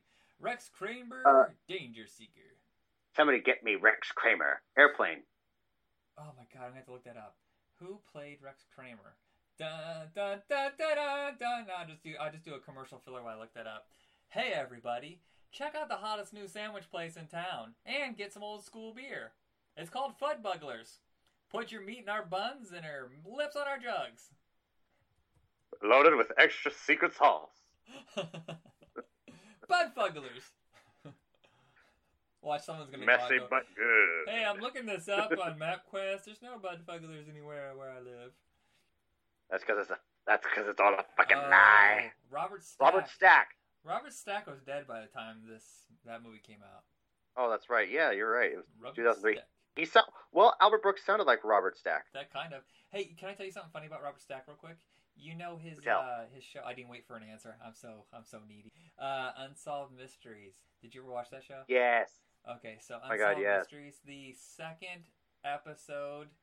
Uh, no, no, it was a season finale of his final season. Um, after he left, uh, a couple of people took over, like Virginia Madsen, and uh, so the very final episode, I believe it was of nineteen ninety-eight, and it was all about my college and uh, the murder of one of our students. No shit. Oh, shit. Yeah, one of the girls that worked on the newspaper, she was murdered, and no one ever found out who it was. And the whole episode was about that. And guess what? They still don't know who it was. So that's pretty creepy. It is. Either that or they just didn't care, that bastard. I don't know. But a year later, another one of our friends uh, was killed in the same exact method. So I don't, I'm pretty sure it's the same guy since they didn't find him. But who has the gall to do that in a town that small, like twice, and still get away with it? Mm, I don't know. All right. But hopefully they're rotting yeah. in hell. Sorry, everybody. If it exists. Do we even mean... believe in hell? What's that? I said, hopefully they're rotting in hell. Do we even believe in hell? I don't know. It's. I think uh, it's of your own making. Whatever you believe is the worst thing on the planet is your hell. Your own personal hell. Oh, then we're already living in it. Yeah. All right, Simpsons. It's on its twenty-sixth season. Uh, I don't know if it's going to go anymore. I feel like every season for the last couple that they're like, oh, we're going to wrap it up this year. Oh, we got budgetary problems. Oh, we got casting issues. I mean... Uh, Harry Shearer was actually fired, or no? Wait, did he quit? That's right, he, he left. He Harry Harry yeah. Shearer left. Yeah, and I was yeah, like, that's insane do... because he does so many voices. Are they just gonna, not going to do the voices? Or are they going to have someone else step in and do it, like the way they did with um, uh, Ren and Stimpy? Oh, you're right. Yes. Oh yeah, a lot of people got like you know a huge like you know that really boosted their career. I mean, Hank Azaria, uh, he was the voice of uh. Was he the voice of Mo? I know he's the voice of the police yeah. officer. Yeah, um, Hank Azaria is the only one really to break out from this to star in other things. Besides doing voice work, that man must be like the hardest working person in Hollywood because he's constantly doing like thirty voices on the show. And then he'll always have a show going at the same time uh, where he's uh, actually in it, like a live action show where it's like Herman's Head. He was yeah. on for five seasons. You know, he's in movies. For a while there, he was a hot... Uh, he was in Birdcage. Yeah, he was a hot deal for a while there. I remember, what's that, uh, Mystery Men? He was the Spoon, oh, or the Blue Raja. Raja. The Blue Raja. The Blue Raja. Hello, chilly, ma'am. And of course, he's in the Smurfs movies and stuff like that. But he's always, every couple of years, he does a T V show that nobody watches, and it's kind of a bummer. I really liked the one show he was in, Huff. That was really good. I liked it. Oh, that was good. I liked him in the movie Eulogy. Oh. Uh, he played uh, Zoe Deschanel's dad. Oh. He was like, he was like, he like smoking a joint alone in his room, just listening to music, and then he's like, she knocks on his door. He's like kind of whiffing, getting rid of the smell by pointing his plant around, and he has the roach in his mouth. Huh. And she's like, "Dad, is that a joint?" He, he drops it from his mouth. It goes into his shirt, and he just does this. He just is like, like just it, this like really strained inhale, because it just dropped down his shirt, and he's like trying to get behind it, and he's shocked. um, yeah, no, he's like I said, he's very, he's so talented. I mean, especially when he's um, in Birdcage in particular. You know, showing his enthusiasm, showing his, you know, extravagance. Pretty much he was influenced by his grandmother to play that character, to play Agador. And he even said, like, you know, I really going into this character and then doing that scene dressed up, I felt like I actually became my grandmother. I met Harry Shearer um, in two thousand five.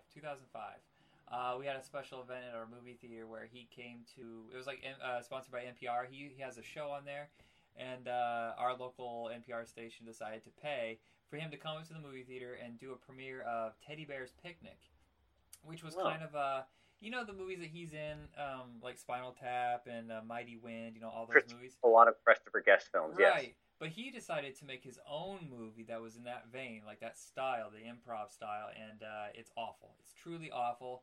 And um, when he came in, he came in after the movie was done and just did like his little talk with the audience and everything. You could hear him doing the voices. And uh, I was stunned at how short he was. I mean, he's pocket-sized. I was very surprised. Then again, you're kind of a tall person. What's that? I am kind of tall, so that's kind of unfair. But he walked past me real fast, and I was like, whoa, hey, hey, what? Harry, hey, what's up, man? No, I didn't say. Yeah, he also had an appearance. I was working, so that's it was against protocol. Damn it! Screw that protocol. Break it. How else do you get to meet someone like Harry Shearer? Uh, okay. Yeah, we he also had an appearance in Wade World Two. To the theater there. What?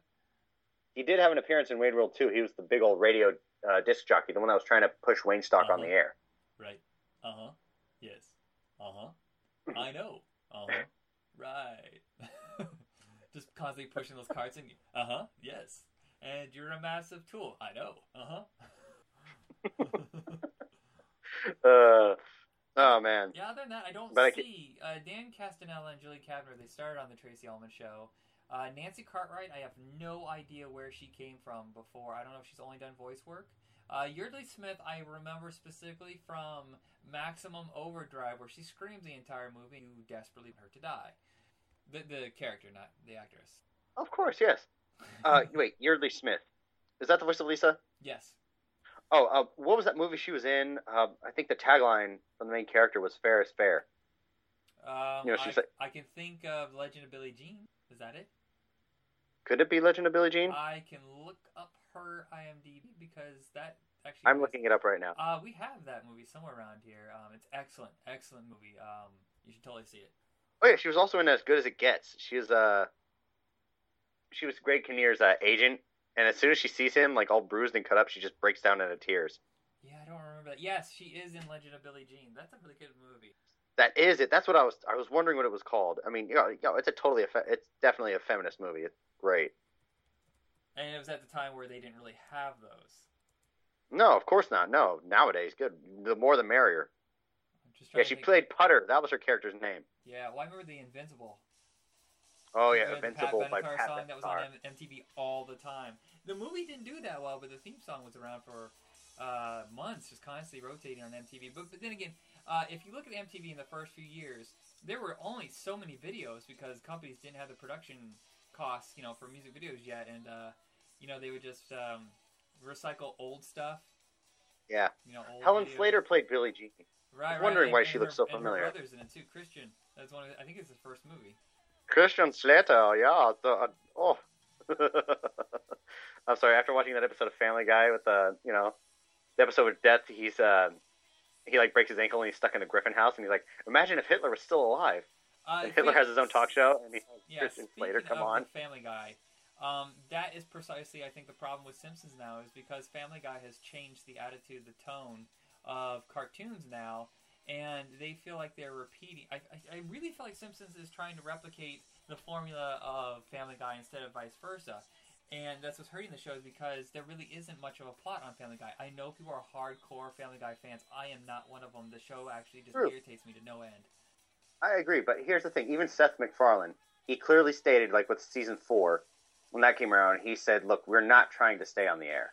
We're I mean, we're just pretty much just having fun. We're at the point where everybody just still loves us, and we'll, that we can just do pretty much whatever, and they'll, you know, laugh at it. So, yeah, the movies time are, I his movies, Seth, Seth MacFarlane's movies are great. I really enjoy them. Yeah, that's where he puts effort. Yeah, it's the show that I'm just tired of. I'm tired. I don't. Whenever I see American Dad, I just reel back. I'm like, I got to find something else immediately before my brain rots. Yeah, no, in Cleveland, I think Cleveland's done, so he's back on Family Guy. Yeah. But yeah, no, I mean, yeah, you could definitely see uh, he puts more effort into his movies. That, and he has a little bit more uh, creative control. He can say and do like whatever. He doesn't. He's not limited to a like a, you know, P G thirteen audience, really. Yeah. Um, All of his movies have been great. I love Ted. I abs- I still love A Million Ways to Die in the West. I, every time it's on. That is a really good movie. Plus, especially with what it did for uh, you know, Charlize Theron, her coming into comedy. She rarely ever, ever, ever does comedy. And she's brilliant at it. it she's hysterical. She's like one of the best ones on there.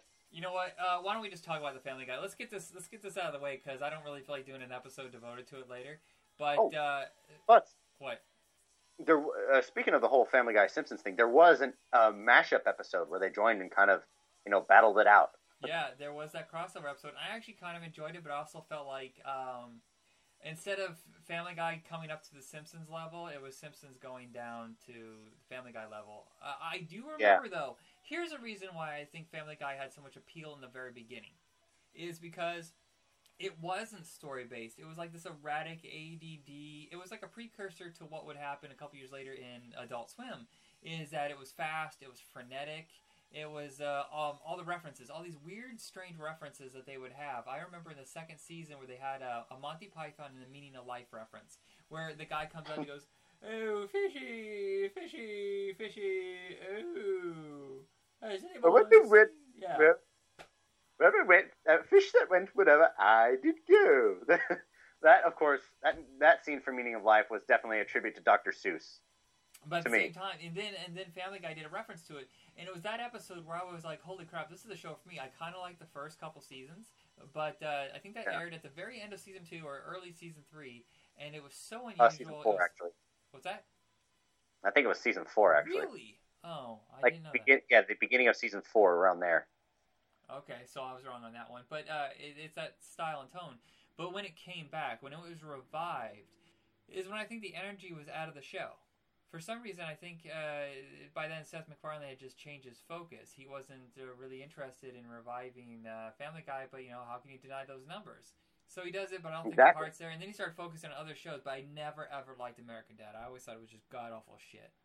Uh, I didn't think it was that funny. I was like, yeah, whatever. I mean, he doesn't really have to put in the effort because people already know who it is. People get a kick out of it. It's still getting plenty of ratings. It's still on T V. I know. It's, uh, I can't believe how long it's been on. Uh, that's the weirdest thing is these shows, the uh, these cartoons, are on for a very, very long time. And yet, um, before we start our third uh, cartoon, Futurama, let's just say this. Uh, in animation world, when I was a kid, if you lasted three seasons, that was a massive success. Transformers, three seasons. G I. Joe, like two seasons. And um, but now it's like if you don't last five seasons, then you're you're a flop. You're a big letdown. Uh, I don't know. Well, there are some shows that I think should have flopped and should end, like Vampire Diaries. Anyway. Yeah, it's different from uh, the animation world. Um, so, uh, any last thing you want to say about The Simpsons or Family Guy? I really hope like they actually put some effort into, you know, making the show funny again. And for me, as far as like Family Guy goes, it also kind of reminds me of like The Critic. It was kind of a oh, critic, critic did seem like a precursor to Family Guy. Plus, it, if you get John Lovitz to guest star as his critic character in Family Guy or Simpsons, I'll be happy. Yes, I think I think John Lovitz kind of burned his bridges a few years ago by being so difficult. Uh, the Critic is excellent. We should discuss that. I have a future episode uh, set up for The Critic and Doctor Katz, which I really wanted to oh. discuss this year. Um, the Simpsons, of course, I think they should wrap it up. I think it's time to focus on movies. Do a movie once every three years. Do not get yeah. to the point where nobody wants to see you. The ratings are really bad right now, and I think it's because it's just been on too long. Just, who needs the money? Who needs money from this? It, I don't think it's Matt Groening's call. I think it's uh, Fox's call now. It's just, a, well, it's a big merchandising thing for us, and keeping the show around. It sells games, it sells toys, and uh, oh, exactly. Plus, you, did you play the Nintendo right, game? Did. did you did you play that one that you usually find in the arcade? I I played the one that they found, they had in the arcade. I played it a lot. I also played uh, Bart's Nightmare and Virtual Bart. Oh, I played Bart versus the Space Monsters, I think. I don't remember that one. I don't know what voice but I he... just pulled out there. I was like, I think today I saw the uh, the Bart versus the alien thingies. Oh no, relax, laddie. Um, all right, so before we get to Futurama, it is time for our entertainment news.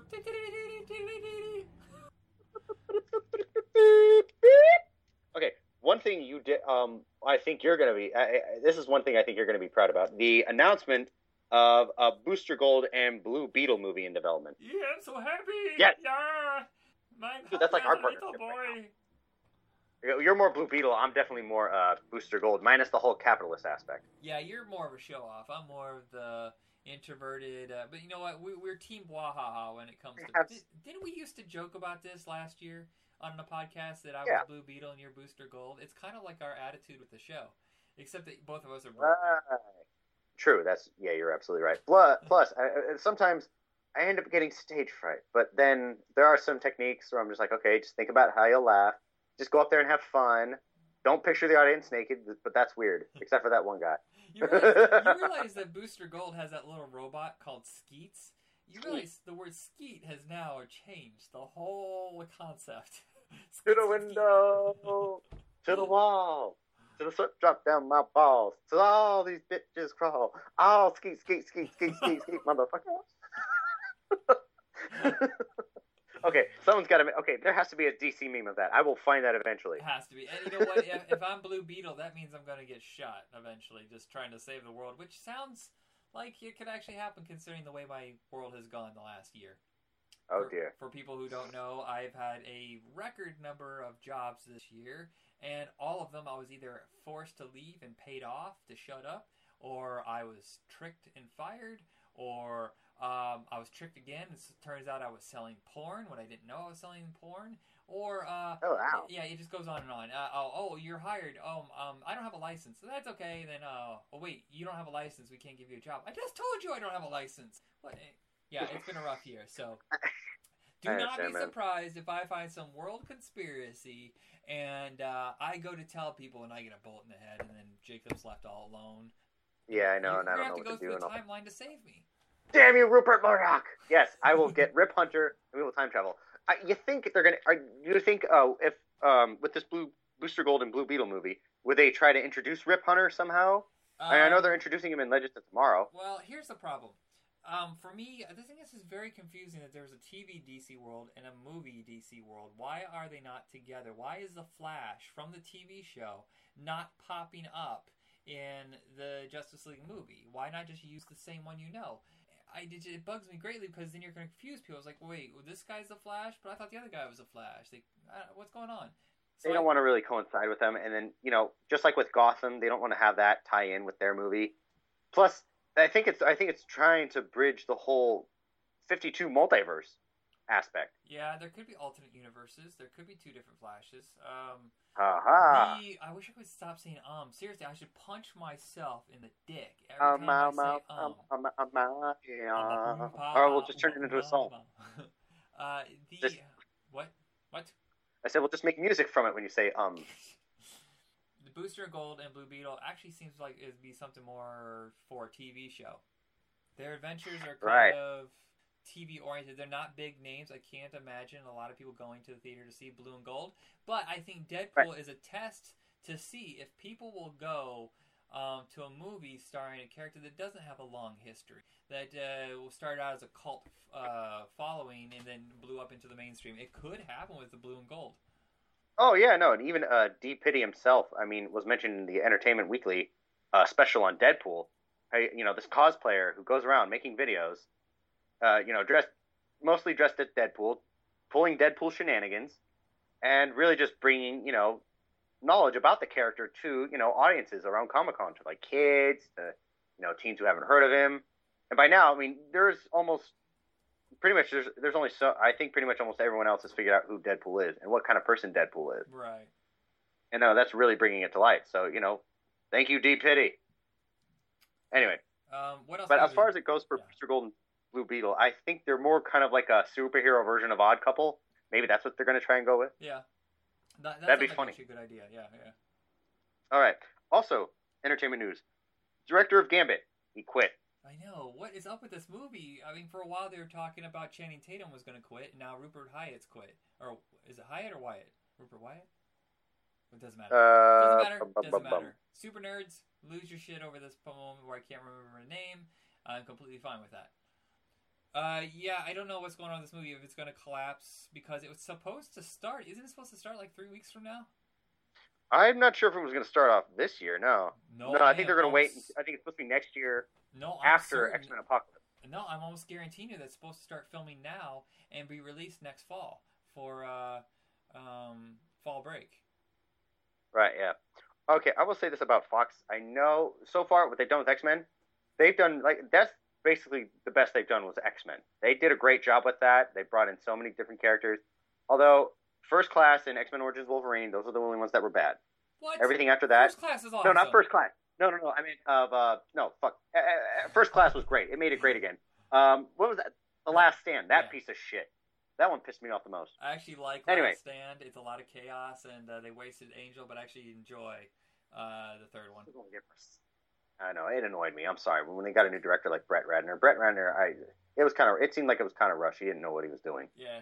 I mean, he's. I like it. I like his other films. I just don't like that. To be I'm fair, sorry. He took over the same way that the next director for Gambit's going to have to take over immediately. He's going to have very few weeks of prep time and have to rush it. Usually these kind of movies, you have to have like six months of prep, and it's just not going to happen. I feel the Gambit movie is going to get delayed or shelved indefinitely. Hopefully it doesn't. That would suck so much. I'd love to see what they'll do with Gambit. Yeah. Also, it's all based on a pay or play deal. If they've already paid Channing Tatum, I'm almost guaranteeing that they'll go ahead with the movie no matter what.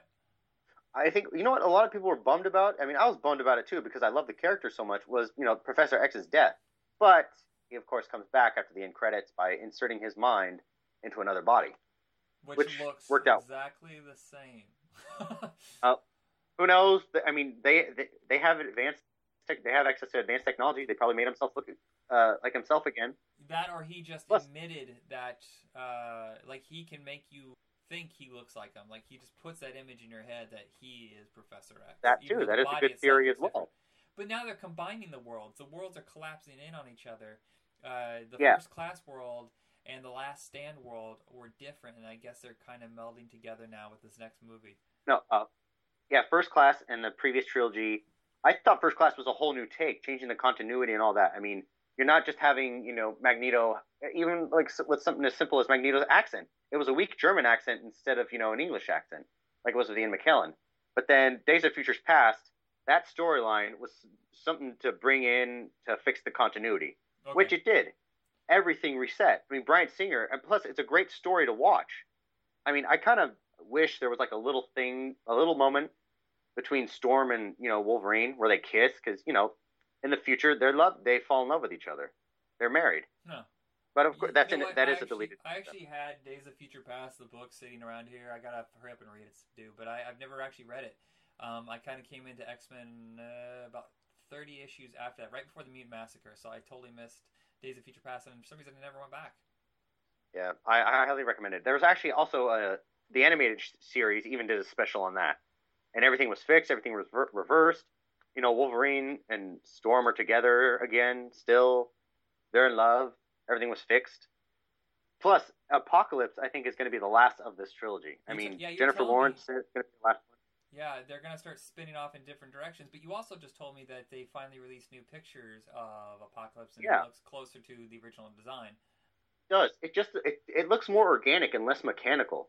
Well, you can't and get it exactly like the comic book because there's no way to emote. You have, uh, what's his name? Isaacs. Uh, not Jason Isaacs. Um, Oscar Isaac. Oscar Isaac is doing him. He's a good actor. The only reason a good he actor is. would take this role is because he can emote. You know, you want to see him exactly. act. If you want someone who looks exactly like Apocalypse, then they just should do it C G I completely.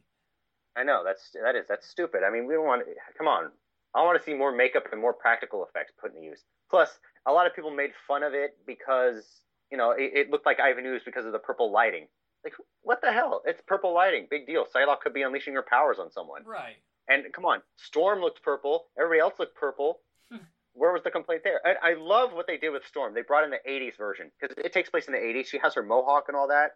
Oh, my God. I'm excited. Yeah, oh, and yeah. also it showed new... Uh, sorry, I didn't mean to cut you off. No, it's fine. Go ahead.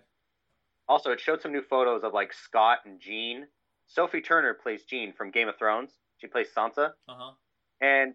Also, it shows a Cyclops, Jean, and Nightcrawler all suited up in front of green screen. Oh, my God. That, like I said, it looks pretty spot on. It looks awesome. All right, so I but, think that's, um, is that the end of our news? We're running out of time.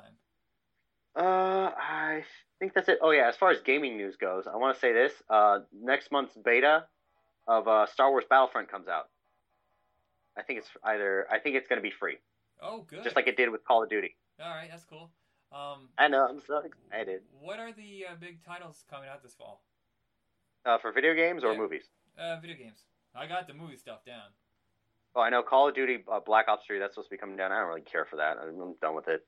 Yeah, I mean, I played the beta for it. I mean, it's, well, it's really not as, it's really not, you know, that much of an improvement from Black Ops two. Right. I mean, they all seem the same to me. Hey, I actually played it, so, you know, I actually can't give my opinion on it. And also, um, let's see, we also have uh, Battlefront that's coming out in November. Um, there might be something coming out in December, but I'm not sure because I'm too focused on the Star Wars movie. Which, oh god, I'm just eagerly awaiting. I, I started to uh, I was starting to get all grumpy and be like, yeah, I'm sick of Star Wars. I don't want to see anymore. And then slowly I've been turning back. You know, I just yeah. I want to see something that's close to the original trilogy, not like the garbage trilogy. And uh, I'm really excited about the uh, spinoffs too. I just hope they don't go overboard with the spinoffs and just force them out because they have a schedule they gotta meet. Make sure the movie's ready, then release it. Don't force it out there if it's not ready. Exactly. Ooh, excuse me. Plus, well, as far as it goes, I mean, funny, we both burped at the same time. I burped. Literally, yeah. just as you so said, excuse me, say, I was like, burp. You know what? You know what? Honestly, got J J Abrams to do this movie was when Kathleen Kennedy asked him, "Who is Luke Skywalker?" And I mean, we want to find out who Luke Skywalker is now, yeah. especially after such a long time. People to get back into the you know Star Wars franchise. Uh, just as long as as long as nobody from the prequels is there. I mean, if Jar Jar's going to be there, please kill him. I mean, J- but knowing J J Abrams, knowing J J Abrams, I'm sure he won't be there. No, I'm sure. But like not, you see some not, of the... they'll just have a cameo, and he'd be like, "I'm really oh," and he dies. Like, yay! Jar Jar's yeah. in the retirement, the Gun Gun retirement home, and he's just like, "I'm so sorry for everything." Take him off my support. Anyway, also, uh, I. There was a behind-the-scenes kind of uh, little video, and it showed Simon Pegg talking about it, and he's dressed up as, like, one of the monsters in there, in the animatronic suit, and it showed, like, a little bit of what Leia looks like. So I'm, like I said, I'm still pumped for those. All right, so we are out of time for the news. Let's go on to our last cartoon we're going to discuss, Futurama. And here we go. All right.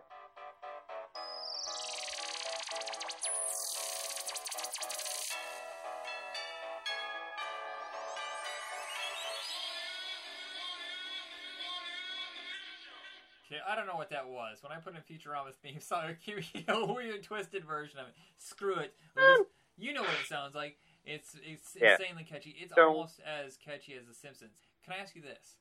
Um, do you prefer... Which which cartoon do you prefer?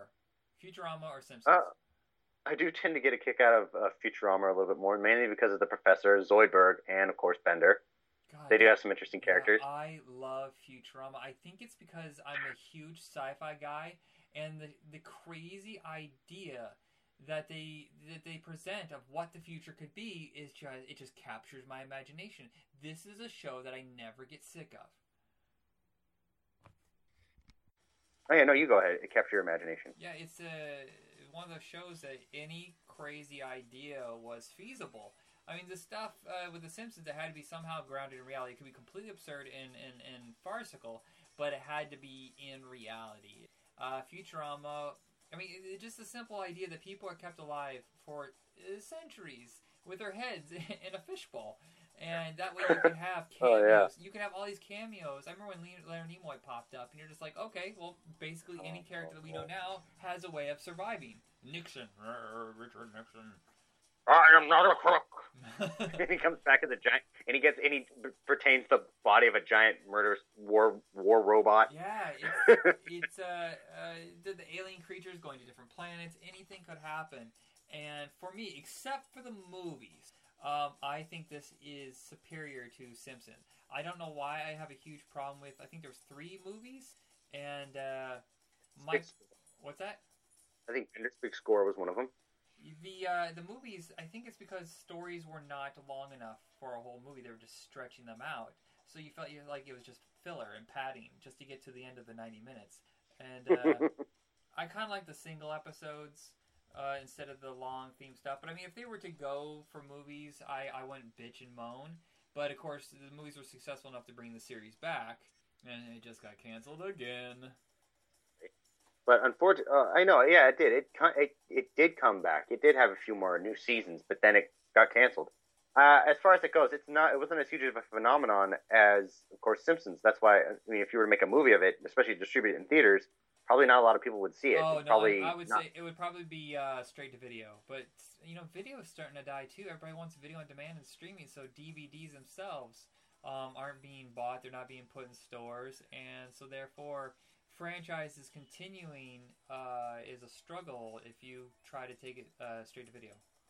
Okay, I will say this about like D V D and online streaming: the quality to me is not as good as Blu-ray. at no, all. No, no. Unless I you pay I, through the nose, like on Vudu, for the digital version. I don't like digital versions at all. No, I'd rather have a copy of it in my home, on my shelf. I prefer that. I do not like uh, H D movies. Plus, I don't have enough data. Yeah. Sometimes I would not have enough data on my laptop. I wouldn't be able to have all these movies. It's ridiculous. And I don't like streaming because I want, I, I need to have internet connection. I don't want internet connection. I just want to watch my freaking movie. Uh, the cast on this, the cast on Futurama is just top notch. I mean, I love the Simpsons cast, but it, it, just like the show itself being a cult following, almost all the actors involved in Futurama are just like great character actors or skit actors. You got Phil Lamar from Mad T V, also David Herman from Mad T V. Billy West, of course, is from The Simpsons. Not The Simpsons. I'm an idiot. Ren and Stimpy. Uh, Katie Sagal, of course, we all know from Married with Children. And she is uh, just absolutely amazing um, in, a, in a voice capacity. I didn't even know that it was something she could do. Uh, John DiMaggio, I think, is probably the biggest hero of the whole show. I, I, Billy West plays Fry, who is the best character, and Professor Farnsworth. But uh, John, um, John DiMaggio plays Bender, and I think he is probably the most popular character. He is. Yeah, he definitely is, and he's also like the most top-notch voice actor. I remember Do- John DiMaggio mainly from, uh, I think, uh, Final Fantasy X. He played the character Waka. This is the first time I ever saw John DiMaggio. Is he had a short-lived T V show on M T V called Red Johnny and the Round Guy. I think that was the name of it. Um, basically, him and this other guy were just doing skits for like no money, like a thousand dollars a sketch, and uh, they had one called Campus Cops, where it's supposed to be just like, you know, cops, but there's nothing to do. They're they're literally uh, desperate to arrest somebody, and they bust somebody for taking too many ketchup packets from like the commissary hall. It, it was a really funny show, and then all of a sudden he, but he disappeared after that. No one knew what the hell happened to him, and all of a sudden he came out of nowhere doing all his voice work. Yeah, voice work is definitely a lot more, so much fun to do. I mean, especially when you can really put so much into a performance. You know, depending on what emotion you're displaying, you really bring that character to life. And John DiMaggio does that for me. Uh, he did that for me when he put, yeah. especially with Waka in Final Fantasy X. Um, and now, of course, Bender. there, uh, of course, there's Maurice LaMarche, who does uh, Kif, and he's uh, known for doing lots of like stuff for Warner Brothers. I know him from uh, uh, Pinky and the Brain, and Lauren Tom, who's Amy. Uh, Tress McNeil mm. from The Simpsons. She also does Mom, who's one great villain. Um... Uh, the, the Billy West has a new podcast. I have been listening to his podcast and uh, Dana Gould's podcast. Dana Gould, by the way, was the uh, head writer during some of the greatest years of Simpsons. He's quite possibly the best comedian that nobody's ever heard of. He is a comedian's comedian. And his show, as well as Billy West, are taking podcasts in a whole new direction. And I I, I, I kind of listen to my uh, competition. Yeah, who am I kidding? They're not my competition. They're way out of my league. Um, but I, I'm, yeah, or we're way out of there. Oh, yeah, we're way out there. See, as Manchester Steele would, would say, is nobody compares to me. I'm amazing. Uh, the Billy West show is fun because he will do like discussions like we do, and then he'll go into yeah. sketches. I would say his sketches aren't as strong as Dana Gould's, but he does more of them. Dana Gould Podcast Hour is uh, absolutely fascinating. They discuss stuff that nobody else is discussing. He has great guests on, and he also intermixes it with uh, uh, little skits. And both you should check out. Right. I definitely will have to. I know, I think you mentioned it to me. I still haven't had the chance to listen to him. Can you do a Zoidberg? You can pretty much do any voice. Do you have like a, a photographic memory or pornographic memory? A pornographic memory? Actually, I have no Well, I can remember some scenes, but oh, actually, I'm, I'm like kidding. I remember a lot of fucking scenes. Are okay, you... I'm going to. Okay, baseball and cold showers. All right. Sorry about that. Are you able to do a Zoidberg? Hold on, I'm trying. Oh, okay, I'm trying to think of a funny line from Zoidberg. I feel like you have to stuff things into your upper lip. Now, open your mouth and say, "Ah, oh, okay." It's okay. We don't. I don't mean to put you on the spot. I was just curious. Cause... It's like, all right, okay, this patient is lost. Oh, but doctor, I'm not dead. Excuse me, but I believe I'm the doctor.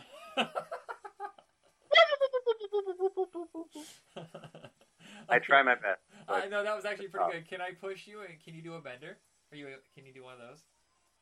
Oh, no, I can't do Bender at oh, all. Okay. I haven't really deep. I, I yeah, wanna, uh, you have to go to a, a special place. Not, no, that's horrible. I'm not even going to continue that. Yeah, I don't want anyone to kill me. For, for Sorry, right, I'll have to practice on it. Um, can I can do uh, Kiefer Sutherland. What? I can try and do uh, Kiefer Sutherland as a big boss from Metal Gear Solid. No, it's fine. Okay, go ahead, go ahead. Okay. That's fine. I prefer a little alone time now and then. But you're going to have to slur it a little bit. Like I've been drinking too much Jose Cuervo. You know? I think that's hilarious because the first time I met you, you looked just like Donald Sutherland did in uh, Animal House. I was just like, you had that beard, you had the curly hair, and you kind of had that like relaxed, like, hey man, how's it going? I actually thought you were a huge stoner when I first met you, and I was I was oh, so wrong. No, no, no, no. I mean, I, I kind of used to be, but I mean, but yeah, nothing. Not that there's anything wrong with it. League is a great league. Legalize it. Uh, my favorite episode of Futurama is the one where Bender joins Beck's band, and you know he has that ripped up chest, and he goes around like playing music that way. That is my favorite. Um, I also enjoy the saddest one is about Fry's um, pet dog, and uh, you know oh. he loved him so much, and then it's, he fast forwards to the future, and he's gone. And it's just the sadness of the fact that his dog waited every single day, you know, because he got frozen and sent to the future, so his dog didn't understand what happens. He waited for him every single day until he died, and I, I really cried at that episode. I think there's more heart in Futurama than Simpsons. Oh, oh no, I remember uh, the one about his lucky four-leaf clover. He thought his brother was the one that went to Mars, but it was actually his uh, nephew. Oh, that's and, right. You know, that, that's his, a good one, too. Brother, yeah, his brother did everything all in the name of Fry. Yeah, that was really good. There's so many great episodes. The the Christmas one where Santa's a complete and absolute lunatic is great. John Goodman, you're you're gonna take over Christmas again, and I'll kill you. uh, Nibbler is uh, a cult favorite. I, he I enjoy him to no end because he can just basically eat everything. Didn't he poop? It wasn't his poop like the power source for the ship. It was black matter. Yeah. Oh, the game. Like pure, I have to say this. The game for, I think I played on the P S two, is insanely hard. It looks great, but it's crazy difficult. Or that, or I have no patience to actually figure out how to play the games properly. Yeah, probably not. All right, everybody, I think we have hit the end of our episode. Anything else you want to say? Uh, I hope, I really hope they do something with Futurama soon. Bring back another season. I would definitely be down to watch it. I have to say, uh, my favorite episode, I think it was one with the What If machine where What If Bender was a human? I thought that was the most hysterical. Like, he goes out, he's smoking, he's drinking, he's partying, and then he becomes this the giant, big, obese blob, and then he dies. I have not seen this episode. I have to see this. I think it's in season three. I would recommend it. It's hilarious. All right, everybody. All right. This is Michael signing off. Be excellent to each other. Yes, everybody. Have a good night. Namaste, and good luck.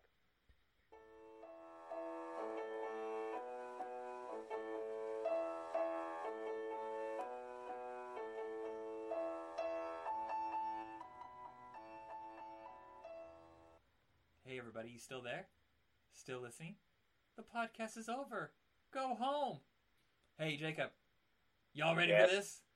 Hey, guys, we're gonna. Oh, we're I gonna, was born ready. We're gonna goof around a little bit, play a sketch for you. Bring, bring, bring, bring. Hello, this is, welcome to the Bullseye. How may I direct your call? Hey, uh, what's your name? Hello, my name is Michael. How about you? How's yours? Michael, oh man, all right, hey, there's, uh, you're at the fitting room, right? No, I'm actually at guest service, actually, yes, but how how can right. I help you? Dang, man, okay, so there's, like, uh, something I need you to do for me. Uh, can I ask you a favor? Go right ahead, sir. Okay, is this returning, uh, is this a, is this registering a complaint or a return? Was your product defective? Uh, no, it's not really about a product, or, uh, I don't really have a complaint, man. It's, uh, there's like, uh, God, how do I ask? Uh, there's like this chick over at the fitting room, and, uh, uh what's her name? I think she's at the fitting room. Uh, are a, you a relative? Uh, no. Are you a relative? Uh, well, I'm relatively interested in her. She's got, like, uh, long brown hair with, like, little red stripes in it. I love that. And, uh, you know, she's got, she got a figure you kind of, you know, murder somebody over. My gosh, sure, that sounds quite barbaric and vicious, but I can't actually release that kind of information if you're not a family member or a rel- or any kind of relative. I cannot disclose that. I'm terribly sorry, oh, sir. All right, man, I get it. I get it. It's crazy. Um, so hold on. Uh, can you? Uh, I, I, I don't, I'm a little nervous about this. I'm usually like a real ladies' man, but man, she's like a goddess. And uh, does she have a boyfriend? Do you know if she has a boyfriend? I absolutely do not. In fact, I can't. I. I can honestly say I do not like her at all. Oh, why, I can man? tell you that. Well, uh, oh gosh. Uh, here, you might want to sit down and have some coffee. Oh. We can go into a long discussion. All right. Uh, uh, let me just say this. Again. Does does she dig dudes? I just don't know. I oh. could not care less. Do you uh, know if she likes burritos? Because I like burritos a lot. I don't think that. I think she's more. I think she. I think she might be vegan. Oh, because I got a huge beef burrito I want to give her. Sir, I don't want to touch your beef burrito. I'm sorry. It's not for you. Whoa, wait. Are you hot?